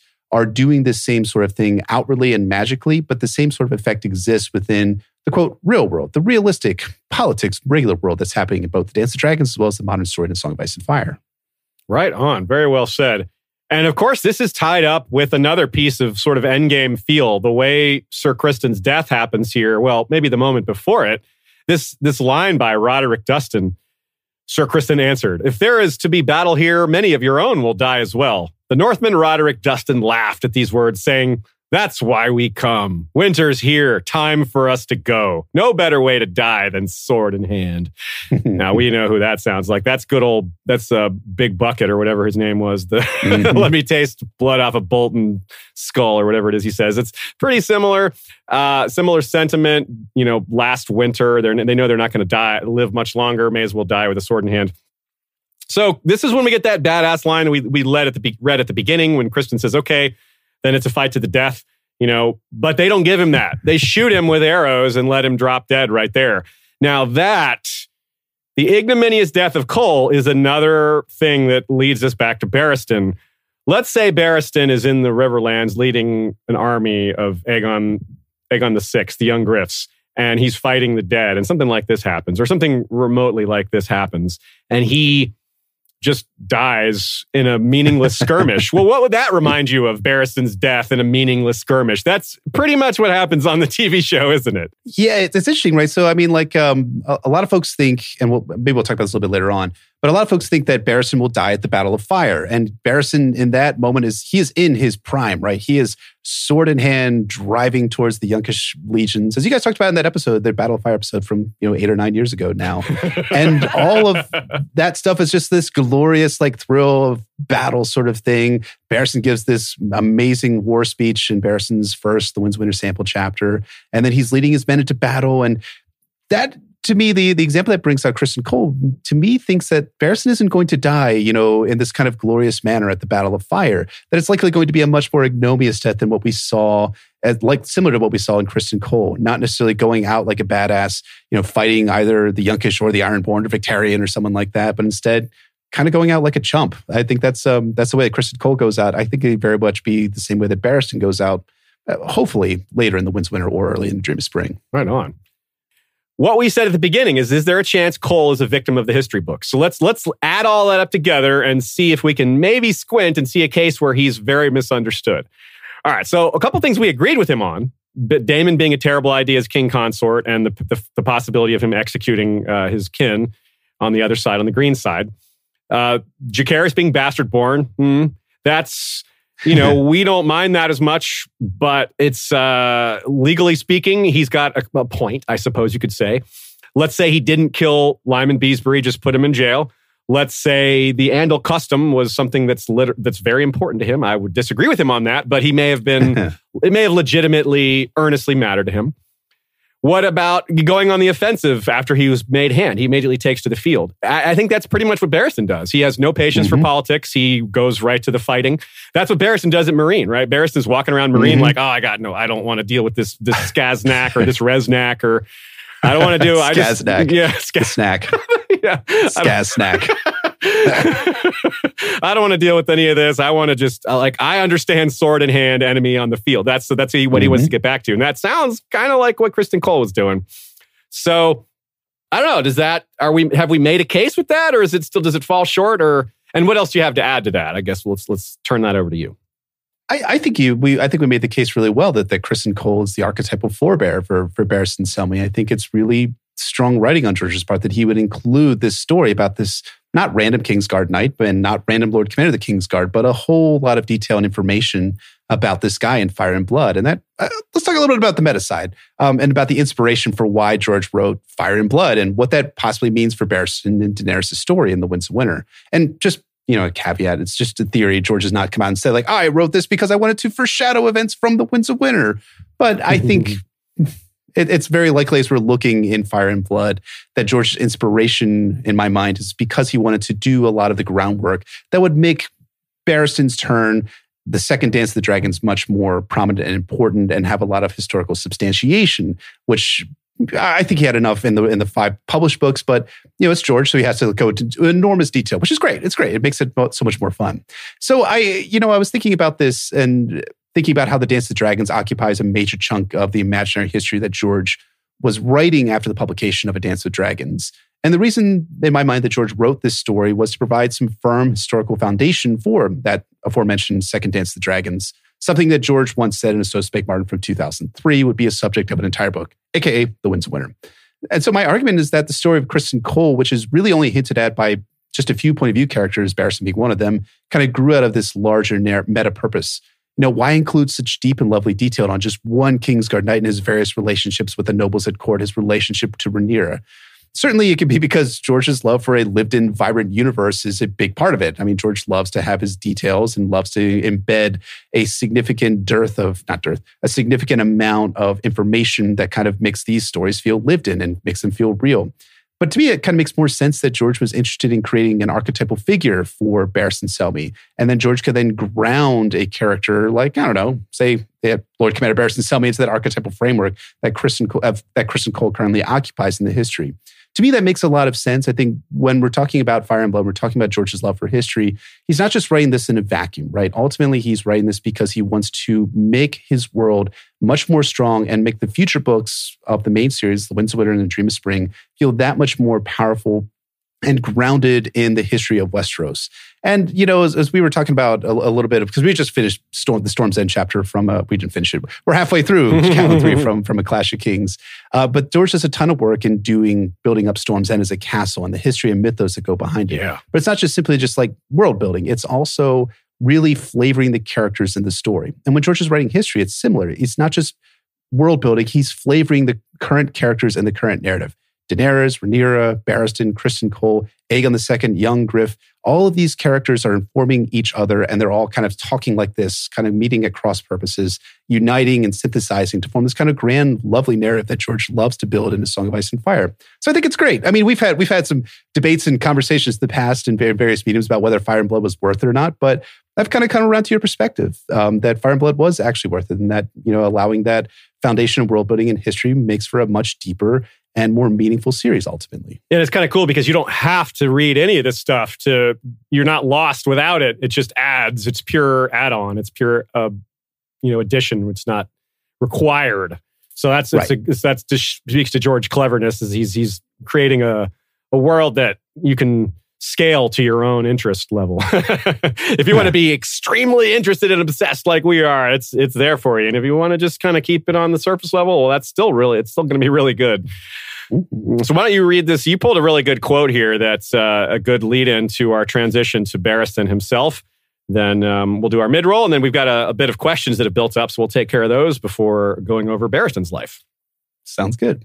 So we get this from A Dance with Dragons, in which Reznak mo Reznak, that famous character, sort of, says, You were the Queen's man, said Reznak mo Reznak. The king desires his own men about him when he holds court. I am the Queen's man still, today, tomorrow, always, until my breath or hers. And that comes from A Dance with Dragons, the Queen's Band. Imagine that. And that's basically Criston Cole's quote could be as well. yep. And I love to I love to think about this quote in terms of um, because you guys are big fans and I'm as well. It's always sunny in Philadelphia. of you have those that moment at the beginning of every episode, which starts with I am doing this following thing. And then the, the, the, the title card is the following thing did not happen or whatnot. So I am yeah. the Queen's man still today, tomorrow, always until my last breath or hers, followed by the black and then the screen text. Barristan Selmy turns cloak onto Daenerys that is how it would work. Work exactly. you nailed it. Okay, let's give a few shout outs to our supporters. Uh, thank you very much to our uh, Blood Rider patrons, who include Vorsaki, wielder of a Valyrian steel arak with the Dragonbone hilt. Koholkoi, called Sun Piercer, wielder of a dragonbone bow. Kokavo the Tamer, wielder of the wildfire whip Gehenna. Oh my goodness, I accidentally skipped our patron shoutouts at the beginning, didn't I? Well, I better do those now. Talanis the Talon, king of Gagasos, rider of Telarius, a red dragon with scales, horns, and talons of midnight black. Hunter of House Black Cloud, the Stormrunner, king of the sky, rider of Haranikon, the Windworm, a dragon with scales of brilliant platinum silver, horns, claws, and fangs of pure white with eyes the color of diamonds afire. And we have some uh, Queens of Love and Beauty to give a shout out to. Uh, from the depths of Flea Bottom, Lord Ken of House Hammer has declared for Queen Carrie, Fire of the North, who recovered Dark Sister from beyond the wall. A laurel of glory in the name of love to Bud of House Beresford, Knight of Tolkien and Arbiter of Scotch from Sandy the Dragon, Blood of Queen Daenerys, and Lady of Jameson. also, of course, since I missed him at the beginning, we have Jeff Gnarly, the long snapper, History of Westeros' first sword. And I must shout out, because they're excellent people, our sellsword captains. It's their time. And I've been looking for them this whole time. Here they are Peter Blaze of the Emerald Isle, captain of the Weirwood Wanderers, to long lives, quick deaths, cold beer, and warm women. Daegron, marshal of the Axe, captain of the Red Tide, resistance is futile. Chiron calls Bane, captain of the Stone Shield, the torrent breaks upon the stone. Haim Helminth, captain of the Whispering Children. Dead men tell no secrets. Shepard, the shepherd of Essos. All men are sheep before the shepherd, heir to the Whispering Children. Lady Lajara Dajo is the Iron Lily, Master Archer, Castellan of Summer Island Keep, Arboreal Point, Captain of the all-female Wailing Widows, Wailing Widows, that is. Women and children first. Cody the Crimson is Bastard of Bracken, Captain of the Red Waste Exiles and Recruiter of the Free Folk. Cameron the Hammer of Hornwood is Captain of the English Lions with the motto, Honor is the reward of virtue.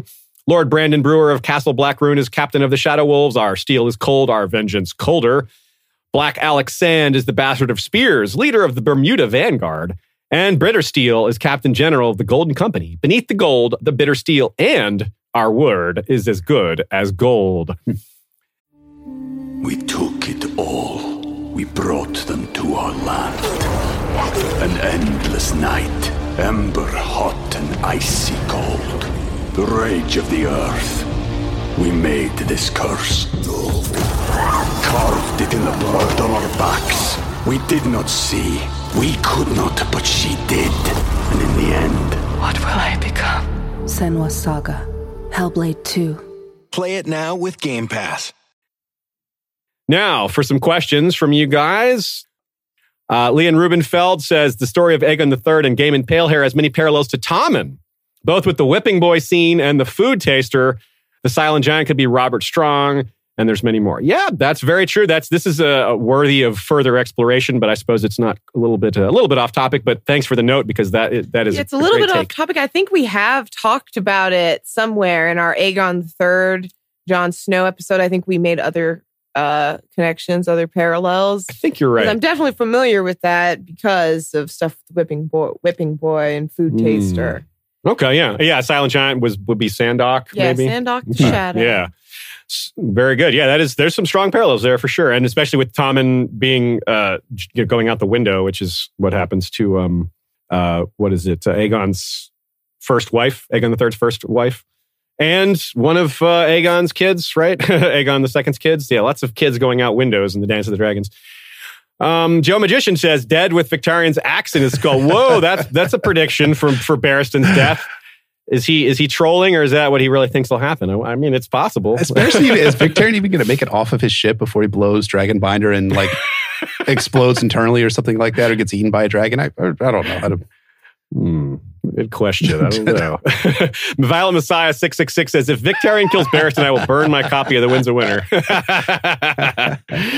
And uh, a super chat from the New Dad podcast. Make sure to check out the New Dad podcast. That's Yeah. a really good show, right? Just getting started, talking about the experience of being a new dad. Hey, that's right up your alley, isn't it? I mean, you're not No. a new dad, but you're you haven't been a dad a long, long time. You know, like how how long you've been a dad for? three what, four years. So my, Is my that right? oldest is three. and Three my, years, my okay. youngest is two. So uh, yeah, You really got to appear on that podcast. You might be a perfect guest for uh, for I Tommy will have to talk there. with the. It, it's is it Tomas? You you've got some girls and he's got Oh some well, we're not going to be arranging any marriages. I'll tell you that much right now. We're not going to be I'm any just betrothals. saying, I'm just No way. Dang. All right, let's go to uh, the life of Barristan and talk about uh, things from his perspective, comparing him to Cole and just in general to himself. So we've gone through Cole's life, and Barristan was born 236 or 237, first son of Lyonel, Knight of Harvest Hall.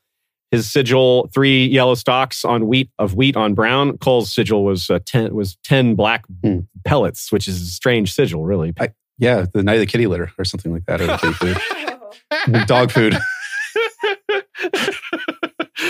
and the current lord of uh, Harvest Hall is Arstan, who is Barristan's great grandnephew or great nephew. Hmm, yeah, smart one there, Barristan. Calling yourself Arstan.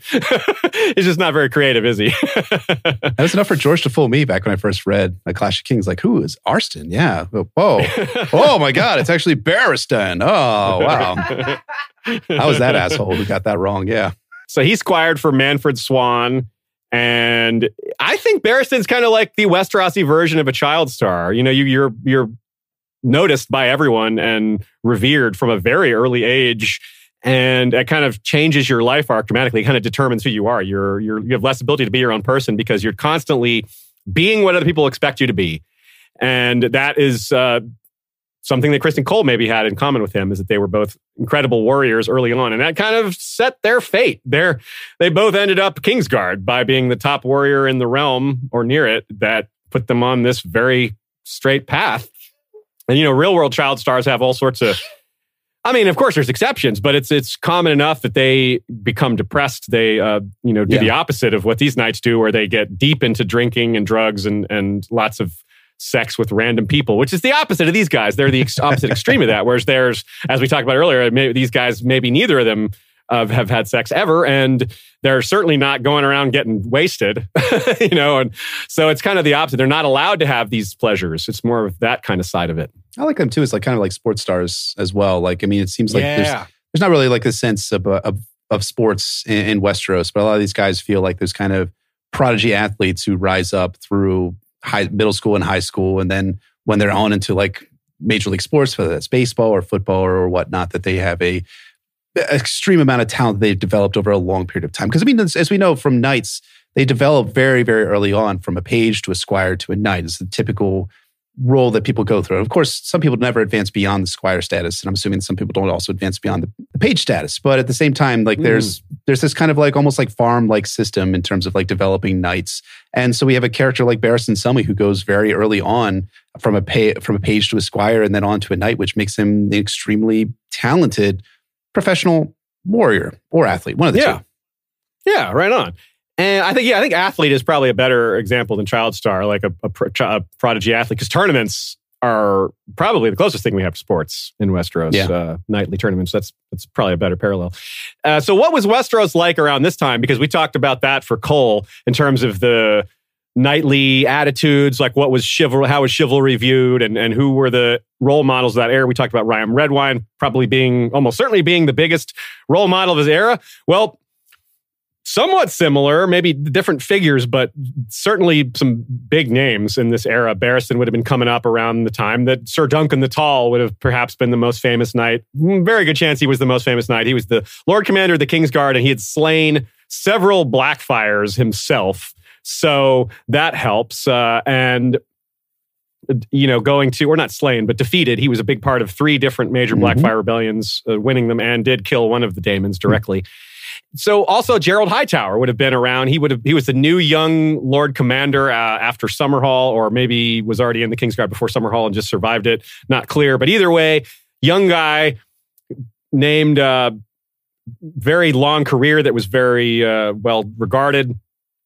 So, you know, another role model might have been Prince Daeron, not not the uh, not not well specifically the the son of Aegon Mhm. V, the one who was also uh, not into women, and he was a quote born soldier who rejoiced in tournament and battle and died in battle in you know about eight years before Summerhall.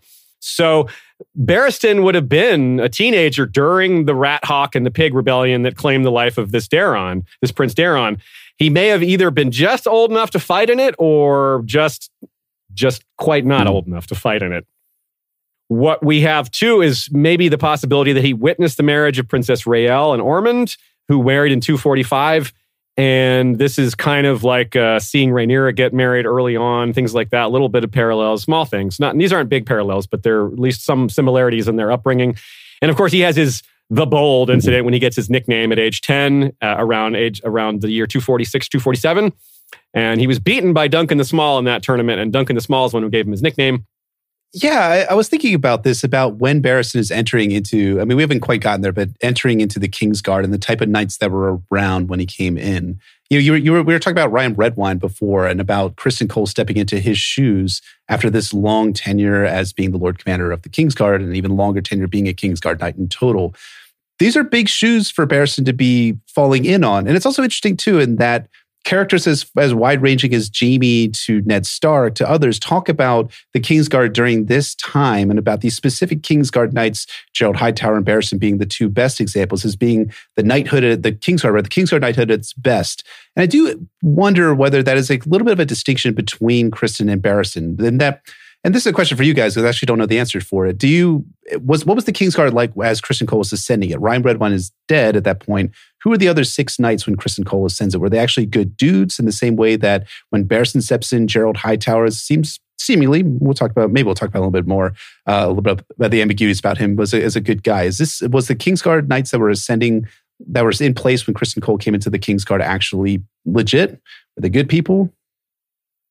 It's hard to say because a lot of them turned out pretty good, but we're not sure if those were the ones who were actually there at time. We know about the actions of the King's Guard a lot better around the era when the war actually breaks out, but of course a lot of this happened 10, 15 years before the war, and so it's not that clear who was in the King's Guard along with him. Uh, but the fact that Cole just rose above all of them is somewhat telling, right? There wasn't any any kind of comparably amazing standout. At least we could say that much. And we do end up with guys who did some kind of crappy things. Some of the Kingsguard for some of the Kingsguard that stayed with Aegon the Second were turned out to be really bad Mhm. dudes. So Yeah, I mean, we've got what like three that stayed with uh with Aegon the Second, in addition to uh to Criston. So I think you could say that those three are not terribly reliable if they would betray their ruler. So I could say that perhaps. Basically, it's a big deal who you get knighted by. This is an Mhm. important little point here. Uh, George, in fact, has weighs in himself. We've got a direct quote from George. The question posed to George. This is relating to Robb Stark and Olyvar Frey. So, and why did Lord Frey ask Robb to see about Olyvar's knighting when he had more than enough anointed knights at his disposal to attend the matter? Meaning, Lord Frey had plenty of his own sons who were knights. But George says, why should someone go to Harvard when they can get a degree from their local community college? There is great prestige in receiving your knighthood from a king, a prince, one of the King's Guard, or other celebrated legendary knights. Getting knighted by a brother is like kissing your sister. we'll leave Jaime Lannister and the Targaryens out of that. and getting dubbed by the local hedge knight is like graduating from barber college. You get a sheepskin, maybe, but don't try applying to law school. So It's it's it's funny though too when you when you think about that quote in the in the context of you know characters like Sir Dunk, who likely wasn't knighted until much later after claiming to be a knight for for a long period period of time.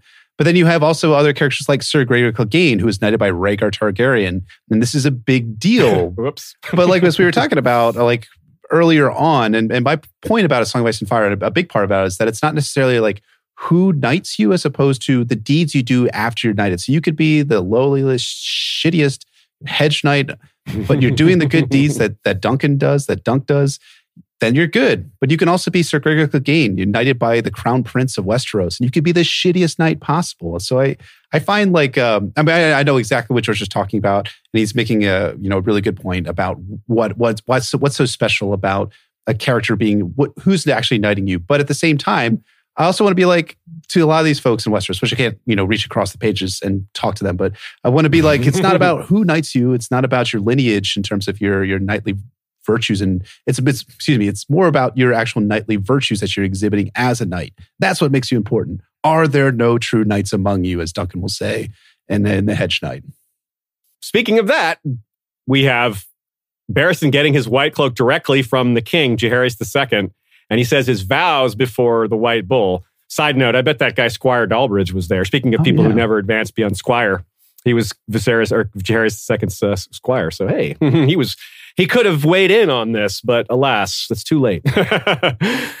now there's a couple other uh, maybe events that are relevant to this.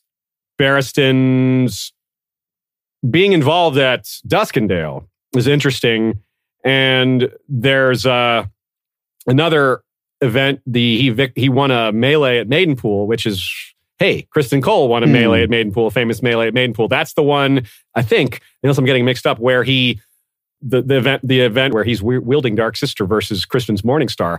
Now that's interesting too because in the artwork of Maelys the Monstrous fighting Barristan, the official artwork in the World of Ice and Fire, Barristan's wielding a sword, and Maelys is wielding a Morningstar, Interesting. and Daemon Targaryen was king of the Stepstones, and Maelys Targaryen was king of the Stepstones. And this is Hmm. both, these are the two, this is what put them, these guys on the map. When Criston Cole won that tournament and beat Daemon, that's one of the most early events in his life that made him famous. Not nearly as famous as Barristan here, killing Maelys in a real battle. Although if uh, Daemon was wielding Dark Sister, that was real enough too. But clearly, Barristan cutting his way through the Golden Company and killing Maelys is more more impressive. But still, it's, a, it's got a lot of similarities, at, at least in tone. There, would you agree, or is, am I stretching there a bit? No, I love it. I think that, that's something I never picked up before, but I, yeah, I love it a lot about the, that similarities. And I, and I, I love that piece of artwork too. That's uh, from the World of Ice and Fire of Barristan on the Stepstones killing the two-headed Maelys the Monstrous. That's one of my, I think it's, that, I think that's actually my favorite piece from, from the World of Ice and Fire, which is a lot of lovely art in it throughout, but that's, that's definitely my favorite. Right on. So, side question here. Um, I asked this one to Steven Attewell when we did our coverage of, of, of the War of Nine Penny Kings. What kind of helmet would Maelys the Monstrous wear? Um,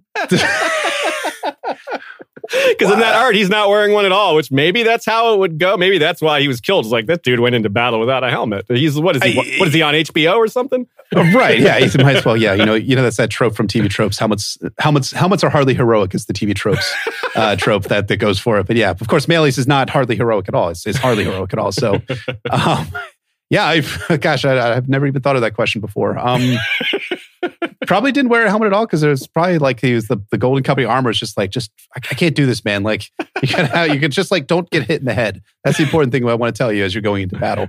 Well, too bad for him. It's a good thing he's tall. It helps. so, yeah. So the thing about Duskendale, though, I kind of skipped over that. Duskendale having, you know, being this big moment of his that defines him as he he thinks about it as, did I do right? It was this moment that people laud me for, but was it really a good deed? Because Aerys, I mean, Aerys, why should rescuing Aerys? That wasn't good, was mm-hmm. it? And you wonder if that's part of wrapped up in the possibility of why he might leave Daenerys if she, if he starts to if she starts to show signs of being like her father at all. That's a big reason for Barristan to have second thoughts. Do you would you agree with that? It's a huge part of it. I, I think Barristan in A Dance with Dragons is haunted by this guilt that he feels over his conduct as as a Kingsguard knight under Aerys II of defending a truly monstrous and bad king for Westeros. But he, at, at the time, as he tries to rationalize as he's thinking back to it, he's thinking about it in terms of I had my honor and my vows. And my vows said I had to follow the king. I had to do what the king said. And that is kind of bad about whether vow, what, how you prioritize, your vows. I mean, as Jaime is going to talk about the end of A Clash of Kings, like vows and vows that make you swear and swear. Defend your defend your father, love your father, love your family, defend the king. But what if the king is bad? What if your father is bad? So all of these things are coming into focus. And this is why Barristan is such a fascinating character, especially as he becomes a point of view, because he is thinking about things like Duskendale and he's thinking, was it the right thing? And he thinks about this in terms of Rhaegar, which we'll talk about in a little bit. But he thinks about whether it would have been better if he had let Aerys die and let Rhaegar ascend the throne. Would that have actually led to a forestallance of the war of Robert's rebellion? I mean, maybe, possibly, potentially. Yeah. But at the same, you know, it's, it's kind of way up in the air. I think we'll find out more in the Winds of Winter for sure. But I think like uh, Barristan is consistently haunted by this this idea that he was trying to do the right thing so hard in, during the defiance of, the, of Duskendale, and it ends up being the wrong choice. Because if Aerys had died, perhaps Robert's Rebellion doesn't happen, and Rhaegar definitely ascends the throne. Barristan with Daenerys, though, is interesting because by the end of A Dance of Dragons, my sense from Barristan's storyline is that he is looking at Dany and he's seeing her as this ideal figure to be the Queen of Westeros. As he mm-hmm. talks about to Dany at the end of A Storm of Swords, she, he says, You do not have the taint of madness in you. That's why I'm assuming that you are going to be a just and good Queen of Westeros. You are doing good by the people that you are leading. You are seemingly the best suited person for the kingship or the queenship, rather, of Westeros. So that's why I'm supporting you. And that's why I've come from Westeros. But hmm. what happens in the Winds of Winter when Dany comes back leading a Dothraki horde? What happens when Dany is there saying that she is the prophesied Messiah figure and is the reborn Azor Ahai figure she ends up taking on R'hllor? What if she starts identifying her champion as fire, something that Aerys Targaryen does and Barristan is witness to? These are things that are likely going to be leading to some significant doubts in Barristan's mind about whether he is actually supporting the rightful queen. And as much as objectively, I don't think that Daenerys Targaryen will be mad or going mad at any point in the story necessarily. I do think that a lot of people around her are going to assume that she's going mad. And we already start to see some of that in A Dance with Dragons with various characters such as Sellswords, Tyrion, other characters as well who are saying, well, she may actually be mad. When we know, because we're inside her head, that she's not necessarily mad. What right. is Barristan's perspective of Dany going to be when she returns from the Dothraki Sea? She might just start. She might just start. He might start to see shades of Aerys in her, and that's a little bit troubling. But we can talk about that a little bit for sure. Yeah, I think this is important, and, and and we need to wrap another character into this discussion because he's a huge part of this. Varys. Varys hmm. Barristan is not a fan of Varys. He's he blames the beginning of the rot on Aerys's realm to or Aerys's reign to Varys. Now, I don't think I need to tell you all that this is not accurate. I mean, Aerys was clearly terrible before this, but it gives you an insight into what Barristan thinks about some of the other things Aerys did wrong before. Apparently, Barristan wasn't terribly bothered by that, which is maybe a whole other topic and not one that hmm. looks well on Barristan. But the idea that it seems more like the Aerys is already on a downward trend. Duskendale made it a lot worse because it's pretty clear that Aerys really hated his experience there and it, and it messed with him a lot. So I would argue that Varys maybe pushed Aerys more into paranoia, but the, but, but the groundwork was clearly there already. And this is more of that, uh, what you were referring to earlier about the blaming counselors for things rather mm-hmm. than blaming the person who's actually in charge. And it's a big part of where Barristan's loyalties might go later. Because if Barristan finds out, there's two ways this could go, I think, two major ways this could go with a lot of you know, sub versions of this could happen. But if Barristan finds out Varys is the one that's been backing him and putting him with Dany, that's gonna he's not gonna like that at all. He's gonna hmm. find he's like, wait, Varys arranged for this? Wait a second. On the other hand, Varys has more to do with young Griff than he does with Dany. So if Varys, uh, that's kind of an argument for him switching sides, but also against it. So it really depends on what he knows.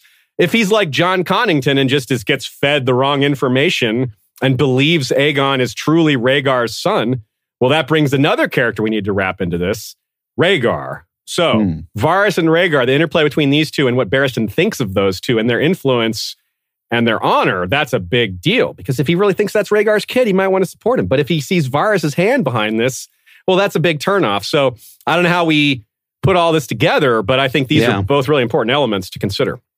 I think it's interesting because like we're we're talking about Varys and his role. It's it's very interesting because for for the longest time I had this belief that Varys was the one that steered Barristan to Illyrio in Pentos and got him over there.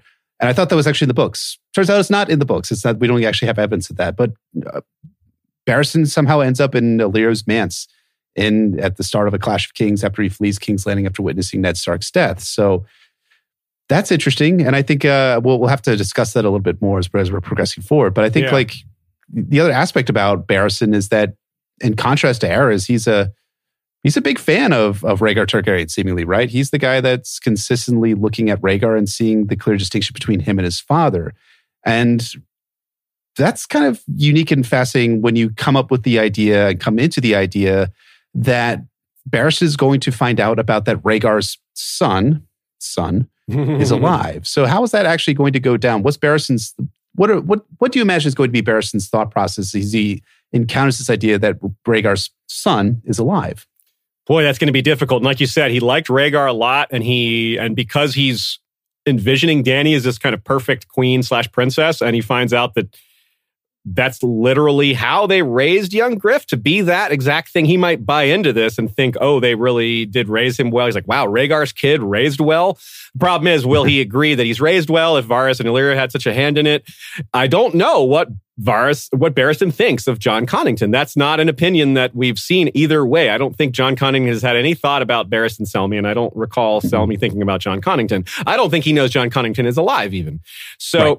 uh, so that's that's a missing piece here but it's such a big deal. I think he's going to be very torn. I think he's going to want to feel a lot of pull to switch to Rhaegar's son. Um, and you mentioned Varys' role in all this uh, from a different angle. And here's something else I should bring out. What does Barristan think about the fact that it was Varys who suggested that they let Barristan go? It was Varys' suggestion to hmm. Joffrey mm. and, and Cersei to let him go. Of course, Varys had his own reason there. He wanted Barristan for himself. But Barristan's not going to see it that way. Barristan's going to see it as like, look at this guy suggesting Kingsguard are removed. That just sounds really dirty and dishonorable to him. But of course, Varys' angle on this is to set him up with either young Griff or Daenerys. And yet, there's another element that's a big problem here. the Golden Company. Is there bad blood between the Golden Company and Barristan Selmy? I mean, he mm-hmm. killed their captain general. Aren't they supposed to care about that? Or is it because it's been, you know, 40 years? Maybe they maybe they're over it. What do you think about that? I mean, I, I got to pull this quote up from uh, from our episode we did on on Barristan. But I mean, there was this idea from Tyrion's fourth, no, his sixth chapter in A Dance with Dragons, whereas there's Tyrion has this dream, right? And the dream goes like this. and this is interesting. So to kind of back this up a little bit, is that Tyrion in the original reading of this chapter from uh, when George was reading it back in 2005, this quote was not actually in it. It's not recorded in any of the recountings that were done there. So the dream that Tyrion has is that that night Tyrion Lannister dreamed of a battle that turned the hills of Westeros as red as blood. He was in the midst of it, dealing death with an axe as big as he was, fighting side by side with Barristan the Bold and Bittersteel as dragons wheeled across the sky above them. So is that maybe indicating that Tyrion is seeing the potential that Barristan and the Golden Company could align? Is that a prophetic dream at some level? Or is that just more like Tyrion just kind of incorporating some of the information he's learned from Illyrio um, in his journeys to the Rhoyne and then just kind of that making himself out to be kind of this weird, psychotic, trippy dream that, that Tyrion is having? I don't know. I, I think mm. you bring up a great point that Barristan may not necessarily be interested in joining up with someone who's backed by the Golden Company. But then at the same time, what if it's Rhaegar's son? And then we have the example of Criston Cole, right, who is talking about the Andal tradition that the son is for the daughter.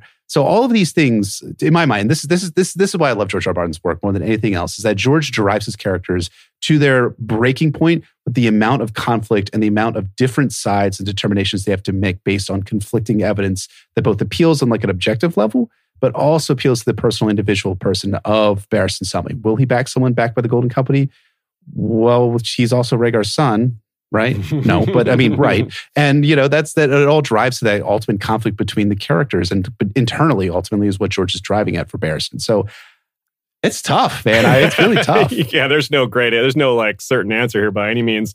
There's like you say, that's Barristan fighting alongside Bittersteel, that and and Tyrion having two heads. Hello, Mar- Maelys the monstrous vibes. Um, that, but and that seems weird to have Tyrion interspersed in that because why would Tyrion be on that side of things? Hmm. So maybe it's suggesting the Golden Company comes sides with Dany after Aegon is set aside, but that would be kind of weird too. Why would she? Why would they do that? I mean, I guess I could see that if their only dragon claimant dies, they would be like, well, let's back this other dragon claimant. And, Better dragon, uh, black and a dragon is still a dragon, right? Is what Illyrio claims. yeah. Now, there's another potential piece of bad blood here. Barristan kills Simon Toyne, and there's Toynes in the in the, mm-hmm. the Golden Company too. So there's not just Maelys and these other things, but uh, yeah, I don't know. That kind of thing might be set aside given these uh, much larger, more important political considerations and personal things. But bad blood is a that's people don't forget about that, and I got to figure at least a few members of the Golden Company are old enough to have been around then. Probably not very many though, but but and they, they may be too few to make much difference. But I, I, can't help but think about that and how that might be relevant. Yeah. Backing up a little bit, since we're we're trying to wrap hmm. all these guys together, we got Varys, we got Rhaegar, we got what Barristan believes, what he's going to be led to believe. Now, speaking of what they're led to believe and what backing up to Var- Barristan's thoughts on Varys and his thoughts on Duskendale, which, by the way, Criston Cole, his cam- his brief time as a commander included going through Duskendale. So that's a nice little slight mm-hmm. parallel with dragons and stuff. So, so yeah, what do you think about this? You you, you took a quote from the So Spake Martin about George and Barristan, and that's a good spot for us to go next. Yeah. So George in 2001. So this is a number of years before he decides to make Barristan a point of view character. As we know, George makes Barristan a point of view character in 2010 when he's writing A Dance with Dragons. So someone asked George whether Barristan, for his personality and for being a member of the Kingsguard and is, for keeping the king's secrets, is he a good witness about Varys' influence over Varys? And George says, probably stroking his beard, of course, a witness, certainly. A good witness? Well, there were things he was not privy to. And of course, he saw events from his own standpoint. Mm-hmm. So the idea here is that Barristan's relationship to Varys and his knowledge of what Varys is up to is shaded a little bit. I, you kind of get the impression that Barristan wasn't necessarily privy to all of the worst things that Aerys II did, especially after he went on campaign with Rhaegar. He do- obviously doesn't know about the wildfire plot to blow up King's Landing. That's something only Jaime knows, and Jaime is the sole witness of at this point. But he is a witness to a number of things that are going on with Aerys II Targaryen. And just to talk about a little bit some of these things. So we we do know, for instance, that you know Duskendale is a big part of what is animating Barristan's guilt over Aerys the second, but he also kind of like layers his guilt with his kind of ambiguity, right? As we're talking about Aerys and Barristan, he's he says he stood, stood, saw, and did nothing. And what exactly is he referring to? Well, we never actually learn besides Duskendale. But we all we know he was almost certainly present when Aerys II burned Lord Rickard Stark to death while having Brandon slaughtered. I think it's mentioned that all of the Kingsguard Knights are present there, if I'm not mistaken. Mm-hmm, I think so. And I wouldn't be surprised if Barristan also stood a, uh, stood a door guard when Aerys raped his wife Rhaella. So yeah. Barristan tends to shroud a lot of these things in ambiguities and just kind of like there were bad things that were happening, but I'm not going to think specifically about those specific bad things that were occurring at the same time. I think that's an interesting part about Barristan as a character, right? And this is something we talked about at the beginning of this episode about how Jaime kind of gets a little bit of a, a heel turn and that we understand and sympathize with him early on. Uh, excuse me, later on after we get introduced to his point of view chapters. And it's a little bit different for Barristan when he becomes introduced as a point of view character. Do you feel like that Barristan became a little bit less white, less like shiny white and more gray as he became a point of view character to Dance with Dragons? Or do you, do you feel like more like connected to this guy and feel more sympathy for him? I feel more sympathy for him and more connected to him, and I think he's more gray. But I think that's part of it because we're all gray on some level. I mean, we're not all dark gray. You know, there's there's varying shades of gray, and I don't think Barristan's. I certainly don't think Barristan's a bad guy. So I can understand the humanity and difficulty, like just all these things we're laying out that haven't even come for him yet. But the things that have come for him, like thinking about the him just agonizing over Duskendale, I sympathize with that. Like what hmm. he supposed to do there? you know? Right. Um, and I sympathize with his things we talked about before about how his his his talent really determined his life arc. Humanizing people includes accepting their flaws and understanding their flaws and maybe deciding, well, these flaws are too much for me and I don't like this guy anymore. But that did not happen with me and, and, and Barristan when I saw inside his head. Uh, I was surprised to get his POVs, but hmm. I think it's a really great point. I mean, you, you brought up about how like you get inside somebody's point of view and they become more gray, but also more humanized at the same time. I think that's something that uh, we should be taking when we're, we're, encountering these point of views in, in a Song of Ice and Fire, and then we're inside their head, and they might be really terrible people like Theon or Victarion, Aeron Damphair to a little bit of a lesser extent. Barristan Selmy seems to be this guy that's seemingly really good, but when we get his point of view, he becomes very much human. He becomes less of this kind of figure that kind of exists in Dany's storyline and figure in his own right. And when we start to encounter him as a human being, there's something there's there's there's lots of layers that George has for Barristan, which makes him great, and I really enjoy his perspectives in A Dance with Dragons for sure. Yeah, right on. So uh, let's see here. Moving on a little bit. Uh, a couple of comments before we can before we move on. Uh, Matt Reese says, "What if Barristan learns about R plus L equals J and heads north, leaving young Griff and Dany to have their dance?" Well, that's interesting. I mean, yeah, he might think that Ray. Yeah, if he goes, just like, geez, another one. What am I? So, God, am I supposed to go follow Jon Snow now? Like, what the hell, man? Like, I think his head would explode at that point. Like, he might. I'm, Yeah, I'm done. he'll sprout a second head like Maelys and be like, "Ah, you, you decide, second head." I think it's like uh, I, I think it's similar to the kind of question like, what if Jon Connington finds out about R plus L equals J? Will they then like abandon young Griff? And I, I, I can see where there's value in that storytelling. I just how do I how do, I, I don't know. I, I see. I feel like I say this a lot, but how are you going to fit that storyline amidst all the other storylines George has to wrap up in just two books? As George has been very Yeah. clear, there's only going to be two more books before he gets to the end of the series. So I, I don't I don't know it's going to happen. I think it'd be interesting, but I'm I, I'm I'm more content thinking that Jon Connington and Barristan will die before learning about R plus L equals J. But we'll we'll have to see, I guess. I think I that Jon agree, yeah. Connington will likely die knowing that young Griff is not actually Rhaegar's son. I think that's important for his narrative. But I, him Mm. finding about R plus L equals J, on the other hand, uh, to like kind of add on to that would be just a lot for the narrative to kind of take on. That makes, yeah, I think I agree with you there. I think that's probably what's going to happen is he'll his his arc, his life will be resolved before Arpus J comes onto the scene. It would as a still be extra factor. painful for him. It would, yeah, Yeah. no doubt, yeah. He learned that he was like, I was like, supporting God. the wrong kid, Of all the- and his name is Jon. Uh, yeah, right. Can you imagine if he does learn that Rhaegar's son's name is Jon? he would have no idea it was after Jon Arryn. He would he would truly think it was after himself. I think. Of course, yeah. oh, Rhaegar's honoring me at long last by naming. But then somebody would be like, "Hey, actually, the So Spake Martin says that Jon Snow was named after Jon Arryn." Jon kind of be like, "Oh, Oh, man, dang it. You have some other thoughts about Rhaegar here too, because coming back to Duskendale a little bit, that's Yeah. a particular thought about his guilt is that if he had allowed Aerys to die by not performing this incredible feat of valor, which would be understandable if he hadn't performed this unbelievable commando raid, Mm-hmm. people would like, hey, Barristan, why didn't you perform this amazing commando raid to rescue Aerys? That would never have happened. Aerys would have been killed, and then Rha- Rhaegar becomes king, which is kind of what Tywin wanted. And you almost think, man, do we have to agree with Tywin here? But yeah." Barristan's having that same thought. Not directly, maybe Tywin was right, but maybe it would have been better if he had just been like, ah, yeah, I got nothing. Let's just, we got to see what happens here. And that might be part of his undoing the past. The same kind of thing Jon Connington's trying to do is, is fix his mistakes from before. So you could really see this being another thing pulling him in the direction of, oh, the Rhaegar's son. I can do it right this time. Yeah. It's fascinating to me that that Barristan, when he comes to Dany's service in at the end of a Clash of Kings and on into a Storm of Swords, what he's constantly seeming to evaluate Dany on is whether she is actually Rhaegar's sister or Aerys' daughter. And those seem to be the two precepts in his mind that determine whether you're good or you're bad. And yeah.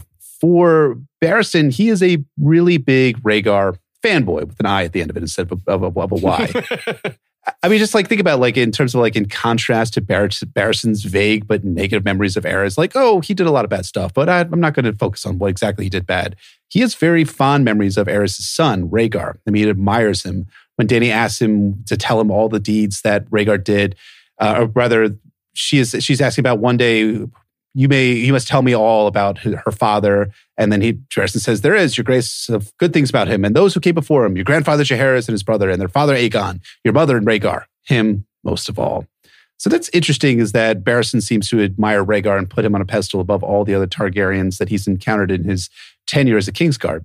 And then back when he was posing as Arstan Whitebeard, Barristan said this about Rhaegar. Uh, he says that Rhaegar is able, that above all, determined, deliberate, dutiful, single-minded. So it- it's very clear that, that Barristan has idealized Rhaegar. And I think there's a there's a little bit of this kind of uh, nostalgia at work in in Barristan as he's reflecting back on Rhaegar because Rhaegar has a lot of greatness and ambiguities attached to him as well, and, and Barristan does think about those in his dance chapters. And then, as finally, as we, we talk about Duskendale and why Barristan is so kind of torn up and conflicted about Duskendale, he's thinking about it in terms of Rhaegar. So he says this in the Queensguard chapter from A Dance of Dragons. If he had not gone into Duskendale to rescue Aerys from Lord Darklyn's dungeons, the king might well have died there as Tywin Lannister sacked the town. Prince Rhaegar would have ascended the Iron Throne, mayhaps to heal the realm. I'm sorry, but I don't mean to laugh. I mean to laugh. Mayhaps to heal the realm. not sure that necessarily Rhaegar's ascension would have led to the healing of Westeros, but I do understand his perspective. And I do think that is flavored very strongly with that element of nostalgia, which is very strong for Barristan. If only he hadn't done his one good deed, then Rhaegar would have ascended to the Iron Throne and Westeros would have never fallen into war. All of the kingdoms wouldn't have rebelled against Aerys, and Barristan could have kept his honor and you know, actually served a good king. And that's consistently what, what Barristan is after. He is after serving a good king. He is tired of serving kings that are shitty, but he feels like he has to serve because he has made vows to that effect. He wants to serve Daenerys primarily because he views her initially in Storm and The Dance with Dragons as Rhaegar's sister as opposed to Aerys' daughter. And he also makes that thing about the coin flip, right? When the gods toss a coin, can land either on madness or sanity. I'm, I'm screwing up the quote a little bit, but that is essentially what Barris is looking for. He's looking, he's tired of serving because he has to. He wants to serve because he wants to. And I think that's a good motivation on Barristan, but it might change about his conception of Dany when she returns in the Winds Winter and whether she might resemble more of Aerys' daughter as opposed to Rhaegar's sister. I think that's the determination that Barristan is likely going to make when she encounters him again come the Winds Winter. Right on. Well said.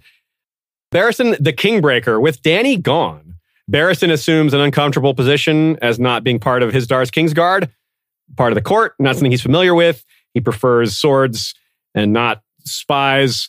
And this is not unlike Criston Cole uh, taking being hand to the king while Aegon II is absent because he's badly wounded and no no one knows where he is, which is very similar to Dany. No one knows where Dany is. At this part, they assume she's somewhere out on the Dothraki Sea and or hmm. dead, mm. and that is accurate. So it's interesting. Barristan, when he actually comes into his own Dance of Dragons, his chapters start after Dany's departure at Daznak's pit. So it's always fascinating to me that George ended up structuring it this way so that we have Barristan operating without a queen or a king to serve. Although Hizdahr keeps Barristan around because at some level, I think he knows that he knows Barristan's quality as a warrior, even though he has his own guards that surround him, former pit fighters primarily. But that leads to Barristan being recruited by Skahaz Mokandak into the coup to unseat Hizdahr, and then he convinces Barristan through a variety of means that it was Hizdahr who tried to poison Dany, as a which is the event that happened back at Daznak's pit, and this leads to Barristan then joining in with the coup in order to unseat Hizdahr's Oloraq. And then hmm. at the same time, all this is going on. Tensions between Yunkai and Meereen are rising, and Barristan is a witness to Bloodbeard, who's a, a great super minor character in the Dance with Dragons showing yeah. up. Um, he, and Bloodbeard shows up, and tosses the head of his friend Groleo at his feet. If you guys remember from Clash, it was his it was Groleo who had transported Barristan and Strong Belwas to Qarth and then on to Slaver's Bay there afterwards. And so they had some sort of friendship in, between the two of them. But the, the Yunkish kill him, and this leads to increased tensions. And they also demand the dragons be destroyed, the last two that are in Meereen. So then there afterwards, Barristan launches a coup alongside Skahaz Mokandak and then unseats Hizdahr, then kills Kraz in one of those famous moments from The Song of Ice and Fire, one of those famous duels, which, you know, kind of similar to Criston Cole. Criston Cole had a number of famous duels as well. Yeah. Ended up killing a bunch of important people. But then the dragons are released by Quentyn, the Sons of the Harpy, and they rise up. And then the Sons of the Harpy then rise up against Dany's people and Meereen. And then that leads them to Dance of Dragons closes with Yunkai flinging corpses to Meereen and Barris preparing to fight the Yunkish coalition outside the city walls. So this is this is fascinating to me in that Barristan was never groomed to be in political leadership. He had always wanted for his entire life to be a Kingsguard knight, to live by the sword and to live honorably by the sword. But now he's being thrust into an uncomfortable role as being Dany's hand in her absence. And I think that's that's an interesting take because I think it's similar to Criston Cole. He he assumes the handship for for a brief time. So so I mean I think the, the comparisons are are all there for these two characters, and they Barris is a unique and interesting character, and Criston Cole is a unique and interesting character. I think that they both inform each other about what it means to be a Kingsguard knight and what it means to serve some regions who are maybe not for the best, or maybe will not turn out to be the best in terms of Barristan and Dany's relationship. As as a Dance with Dragons closes and the Winds of Winter starts off, Barristan is about to fight is about to fight on Dany's behalf. But I do kind of wonder, like, will Barristan come out of winning the Battle of Fire and maybe regret his decisions as he starts to encounter that Dany, who the type of character that Dany's going to be back in the Winds of Winter? I don't know. I'll, I'll turn it over to you because I've kind of droned on a little bit enough. I've droned enough already. That's really good. Like you said, George is so, so good at delivering conflict. And when you have conflict that is argue that argues really well for two different possibilities, it's impossible to, to know for sure. I, I think the argument that Barristan could just die ignominiously, kind of like he did on TV against the Brazen Beasts or something like that. He could get murdered by Skahaz Mokandax, man. He could just go down like that. After all, Skahaz does not really agree with Barristan's methods um, and he probably has his own agenda as well. So, in, fact, he very likely has an agenda, and it doesn't really include Barristan Selmy. so, uh, and Barristan is a bit of a target in that sense because he's not experienced in these whole types of political games. And like you said, he's just trying to work his way into something that he can understand, like try to make it come to a conflict because that's something he is comfortable with. He's comfortable with the sword in his hand and an enemy in front of him. And if things can be settled that way, he's much happier doing it that way. But will they be settled that way? Mm, maybe partially, but mm-hmm. entirely, mm-hmm. yeah, I kind of doubt that. I, I, love that. I love that idea that's in uh, Barristan's head as he's as he's talking as he like trying to figure out the conspiracy that Ska's presenting to him, and his head starts to hurt and he's like, oh, I, I, can't, I can't even with these people. Like, come on, like, can we just like get back to like the stuff that I actually understand, which is sword fighting and stuff like that? I mean, Barristan's not necessarily a dumb jock, although that he, we can see elements of that in his personality. He was not made for politics, but that's interesting when you actually throw him in the mix of these people who were made for politics. People like Skahaz Mokandax, who seems very adept at playing the Meereenese Game of Thrones. And likely in the Winds of Winter, Barris is going to be exposed once again to a character by the name of Tyrion Lannister. You might have heard of him. He's in the Song of Ice and Fire. I've heard once or twice. Maybe. Sounds familiar. Yeah, but but this guy is coming to Dany's side, and he has a vital piece of information that no one else in Slaver's Bay and no one else in Dany's side possibly knows, with the exception of potentially Moqorro, who's seen it in his in the fires in his dreams. That is that there is a character that is claimed to be Aegon the Sixth Targaryen, and I do wonder what that is going to look like come the Winds of Winter when Tyrion is going to intersect with Dany, something that George has confirmed will happen in the Winds Winter at some level. We don't know exactly what's going to how how exactly it's going to pan out. But what is that going to mean if Barristan is there in council session and he hears from Tyrion Lannister about Aegon the Sixth Targaryen being alive? Will he believe that this is actually Aegon the Sixth? Will he believe? Will maybe Dan, Tyrion spin it to be that this is actually not Rhaegar's son? It's actually a, a Blackfyre pretender or an imposter operating in it. I mean, Tyrion seems to indicate at some levels in A Dance of Dragons that he doesn't necessarily believe that young Griff is Aegon the Sixth, although that's a little bit ambiguous. But what is actually going to be Barristan's take when he hears this information from Tyrion Lannister? Because again, I think this is going to be a big part of why these two characters intersect and what their conversation is going to be about. I think it's going, going to be the means by Tyrion means by which Tyrion worms his way into Dany's side, but it's also going to have impacts and ramifications for the characters that are surrounding Dany, from Jorah Mormont, who could be there, to especially Barristan Selmy for sure. That's a great point because you wonder how some of these secondary characters will influence the decisions of someone like Barristan, not calling it, well, Tyrion maybe isn't a secondary character, but he, the way he tells this story to Barristan, he's very convincing, very cunning. He could maybe get Barristan to think a certain way that if someone else brought this information to Barristan, it might go differently. But Tyrion is, is extremely good at, at understanding perspective and which information to hold back and which information to tell to, to get people to do what he wants he, he's obviously just great with his with his talking. And so, yeah, uh, but that also, if we pair that up against a, co- a, comparison to someone, say, like Jon Connington, well, what if mm-hmm. Barristan meets Jon Connington somehow and then hears his side of things? And uh, uh, yeah, like what will Tyrion tell? Bar- will, Bar- will he tell Barristan his suspicions? Like, I don't think that's Rhaegar's kid, because hmm. mm. that would be a huge deal to Barristan to think, uh, uh, to put some doubt you know, if Barristan jumps ship because he thinks that's Rhaegar's kid, well, what if there's doubt? What if what if Tyrion sows the seed of doubt there?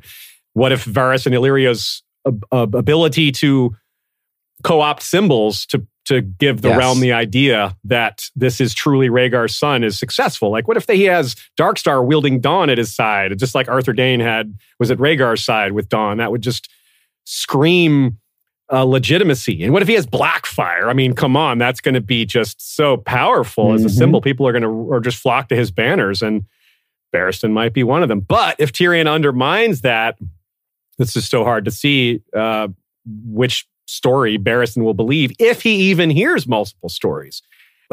so, boy, you're right. It's tricky. What we can do is we answer questions, but we probably create more questions. Yeah, than we answer.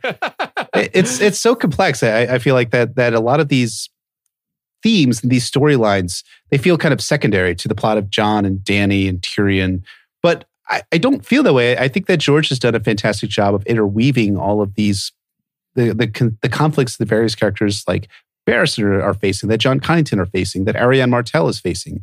And those kind of impact the main storylines and become integral to those main storylines or so called main storylines. And I think that's important when we're, we're talking about, and we're probably getting cl- to the close of this episode, is, is that we have this concept that there are no unimportant storylines in A Song of Ice and Fire, except maybe Arys Oakheart. But even his is a little bit important.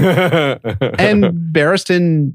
Barristan. I mean, just to cut in, I just have to say that it shows that they're all part of the same story. Yeah. They're all the same storyline. Ultimately, when it's all said and done, they all contribute to it. They're all part of the song. Yeah, I that's a don't good point. Arys is Arys Oakheart is like Barristan as a young man. I think of him like very similarly. Yeah. Yeah, and there's you guys were comparing him to Criston too, obviously. in Yeah, I mean, that's the title of the chapter, Like yeah. you mentioned that, but yes, like he's important. He is. Very not as much, but yeah, he is. you know, uh, Least important doesn't mean unimportant. Yeah, I mean, they're, they're, these characters are important. I think it also like feeds back into the history part of it too, and that there is no unimportant history. It's all feeding the main story, and the main story is feeding the history. George's really does a really fantastic job of creating character archetypes in the history of the World of Ice and Fire and in Fire, especially in Fire and Blood Volume One, that inform the modern context of the five main books. We've got characters that are representing people from like Tyrion. You know, we've got characters like Criston Cole that are archetypes for Barristan. We've got so much of these uh, elements that are really, really helping to inform the main story. And I'm just trying to pull up a quote here as I try and stall for time from from Aegon the Second and what he's going to be and why a character like Criston Cole might be attracted to him and ended up backing him. Even if he had personal reasons, there were also some elements about Aegon the Second that were important for him. He had the symbols of legitimacy. As Fire and Blood says, every visible symbol of legitimacy belonged to Aegon. He sat the Iron Throne, he lived in the Red Keep, he wore the Conqueror's crown, wielded the Conqueror's sword, and had anointed and had been anointed by a septon of the faith before the eyes of tens of thousands. Grand Maester Orwyle sat in his councils, and the Lord Commander of the King's Guard had placed the crown upon his princely head. And he was male, which in the eyes of many made him the rightful king, his half sister, the usurper. Well, I mean, isn't that basically the story that's going to unfold in the Windswinter between Daenerys and young Griff right there? Is basically Fire and Blood showing us the type of story that's going to happen?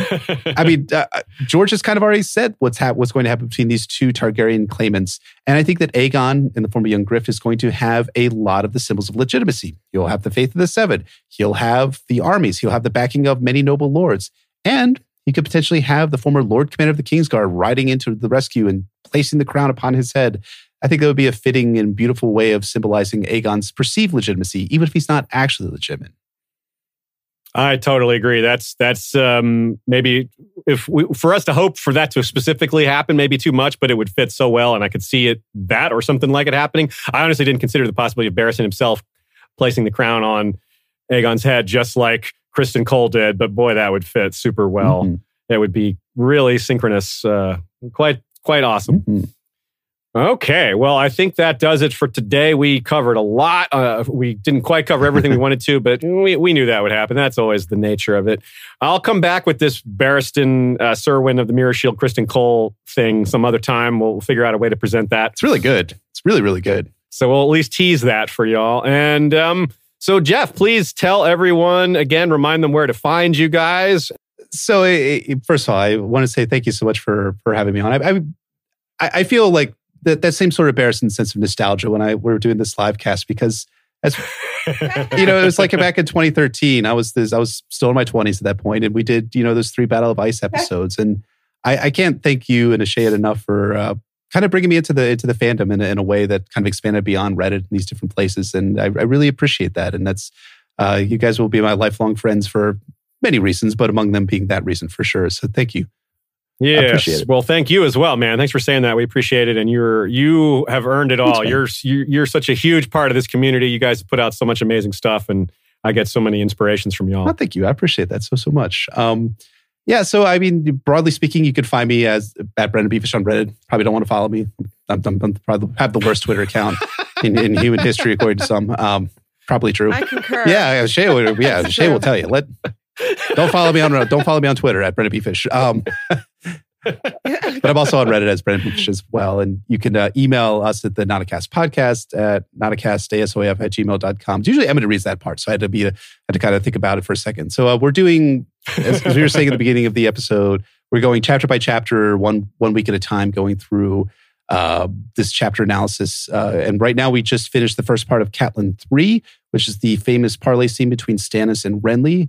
Uh, we just got to the point where uh, Renly's about to show up. We just got really, it's it's such a dense chapter. And, and uh, George does amazing work of doing a lot of the groundwork and foreshadowing that's going to end up animating oh, yeah. so much of what's going to happen down in the Stormlands come the Winds Winter for sure. And just these two chapters, Catelyn 3 and Catelyn 4, as well as Davos 2 later on. Um, but yeah, so that's that's where I do that. I do that with with uh, Emmett, aka Poor Quentyn, which is a, a lot of fun. He's the he's the uh, the nice one of, of the podcast, which is uh, lovely and the smart one too. So I, I have both of that going for him.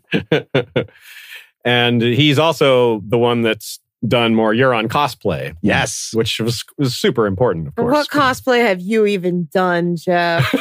Call me when you've done a blackfish cosplay. I, you know, I, I don't do cosplay. Um, but you, if you did, you would do blackfish, huh? I don't know who I do. I, I do Criston Cole. That's who. That's who I cosplay as. nice. okay. I also would be remiss if I did not mention what a star your daughter is. Lots oh, of people yeah. commented. Already got a post in our Facebook group from Nice. Amy Landtrip about what a joy it was. That's So, nice. I'll let them I- know. I'll have to say that she's totally beaten you in terms of like getting on the History of Westeros podcast at an earlier age than you. You, you said you got on in your 20s, but she did it Yeah. at what? Is she three? Is she three?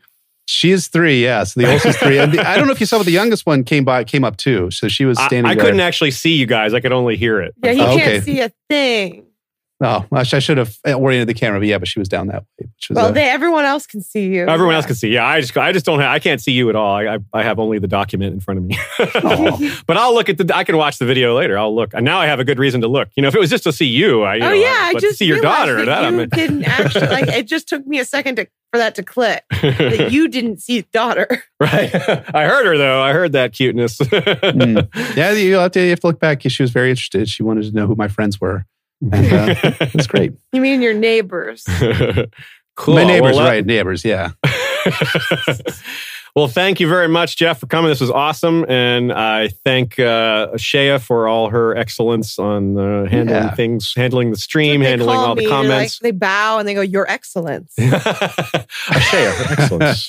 Shea is the bestalence, the best, bestalence. Yeah, um, that almost Yeah. sounds like pestilence, which is not the Okay. kind of Yeah, word I we're was about looking to say. Not right now, at least. Not in this climate. Not at all. That's not even funny. Yeah. Okay. So let's say thanks to our patron supporters and everybody else who helped. All a lot of you guys s- sent questions today, comments. There's a pretty seems like the chat was particularly active. I guess you you all particularly like this topic, and so do we. So we were really happy to to get to do it. It was super fun. And we'll catch you all next time. We have, of course, our recurring Valor Burritos every Sunday, game streams Wednesday and Friday for the time being, and the occasional other streams on Tuesdays or Saturdays that we will announce ahead of time when we have them. And don't forget to check out the new uh, Witcher podcast that I'm doing with Kyle uh, Foster and Nicole Schick. That should have its first episode. It has its trailer episode out as of this moment, so you can at least get a sense of what we're all about. But the first real episode isn't out; it will be out in just a few days. All right. Thanks to our peers of the realm, Lord Stephen Stark. Titles, titles, Hand of the Queen, who was known, uh, Hand of Queen Ashea, who was known as the best. Lord Jim the Fortuitous of Wars and Politics of Ice and Fire is the Warden of the West. Lord George Stormsville the Cunning is Lord of the Chiliad and Warden of the East. Cabethia Unfrozen is Lord of the Bricks and Castle Crimson Light, Defender of the Old Gods and Warden of the North. Lord Brendan Lannister is the Blood Lion, ruler of the of Castle Everroar and Warden of the South. The mysterious BR is our Hand of the King.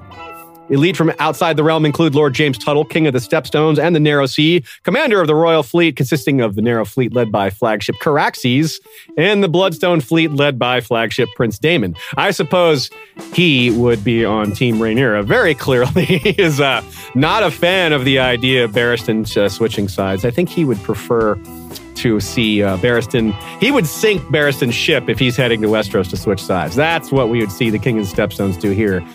King Beyond the Wall, Sidney Jesse the Fallborn, Lord- of Blue Spring in the Haunted Forest, wields a dagger of dragon glass and the Valyrian steel blade Red Frost. He thinks these guys should come beyond the wall to settle their differences. You're not a, it's not a real war unless it's fought in ice cold. Lady Sarah Connolly the Willful is wit beyond measure, is man's greatest treasure. Jenny's patron. Well, we've I finally delivered for you, Jenny's patron.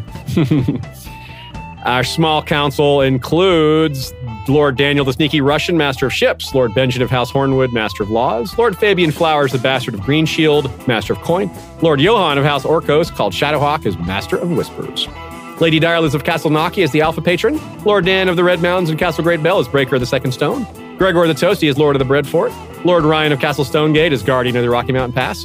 Ashlyn Winter is the Hawk's Eye, Lady of Castle Skyfall. Lady Mikkel of Moonacre is leader of the Werewood Protectorate Alliance.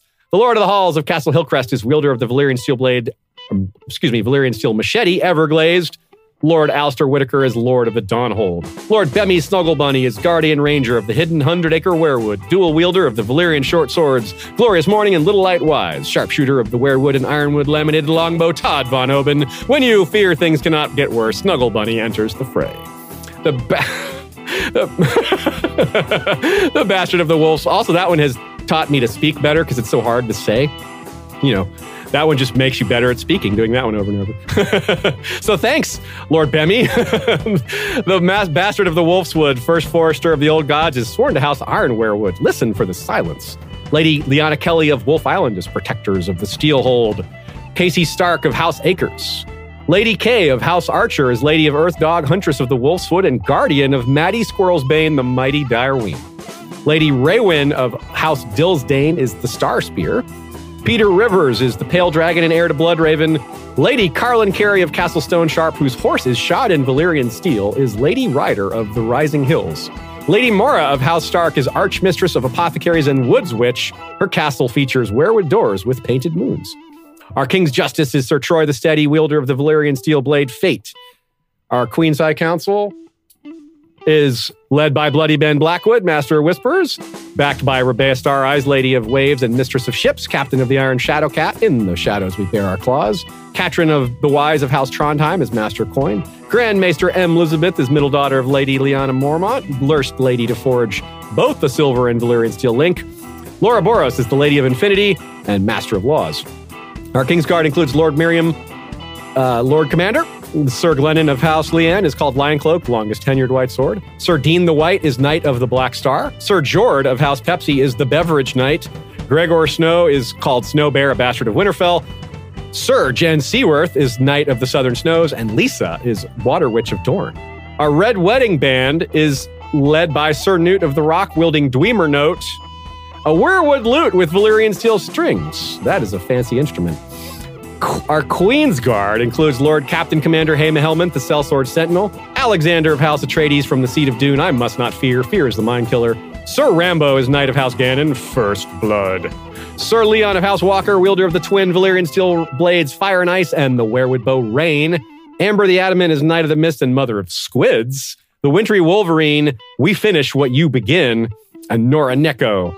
Then uh, our beard guard, Lord Commander George the Golden, heads it up, backed by Sir Joshua Oakhart, the White Oak, Lady Rita of the Copper Mane, the Unbound, Dance the Fervor, Sir Jeff Warden of the AC, wielder of Triad, the multifaceted beard of Platinum Red and Brown, Stay Frosty, and Sir Tim Gorgile, Mad Boy of the Western Desert. Now, last but not least, our History of Westeros Night's Watch, which is led by See, I always do the same thing you say, Jeff. I'm scrolling towards that, so I have to like fill in that space to find it. Lord, Com- yeah, podcaster's trick. Yeah, babble till you find what you were looking for. Lord Commander Benjen Umber, the Silent Giant, is wielder of the Valyrian Steel Great Sword Winter's Kiss. First builder Magor Snow, aka Magor the Cool, is the Fire in the Snow. First Ranger Sir Source Delica is of House Gramercy.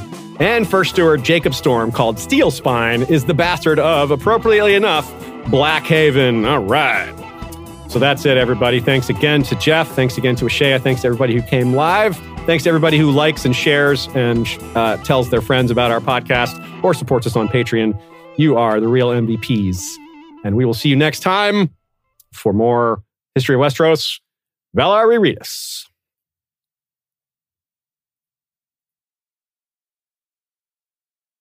Good night. There's another strong woman. Yeah, there's a strong woman. Another strong woman, yeah. What? What do I have the headphones on? Because I'm recording an episode. you want to say hi to everyone? Hi. You want to say hi to everyone? No, it's okay. I love you. It's my friends, Aziz and Ashea, and about 7,000 other people. Daddy. Oh, hello. Aw. Can I talk to your friends? Sure, you want to say hi? Who are they? They're just, uh, you want to say hi or you want to go to night night? Hello. Hi. Who are they? They're, they're right there. You want to see, see them on the screen? There's Aziz, my friend Aziz. Okay, say All right, girls. I love you. Hello. Night night, Julia. Night night, Libby. Mommy, here's the neighbor. this is Mommy, why? Night night, girls. Come on, baby. this is the best interruption we've ever had. Sorry, yeah. Yes. We're safe.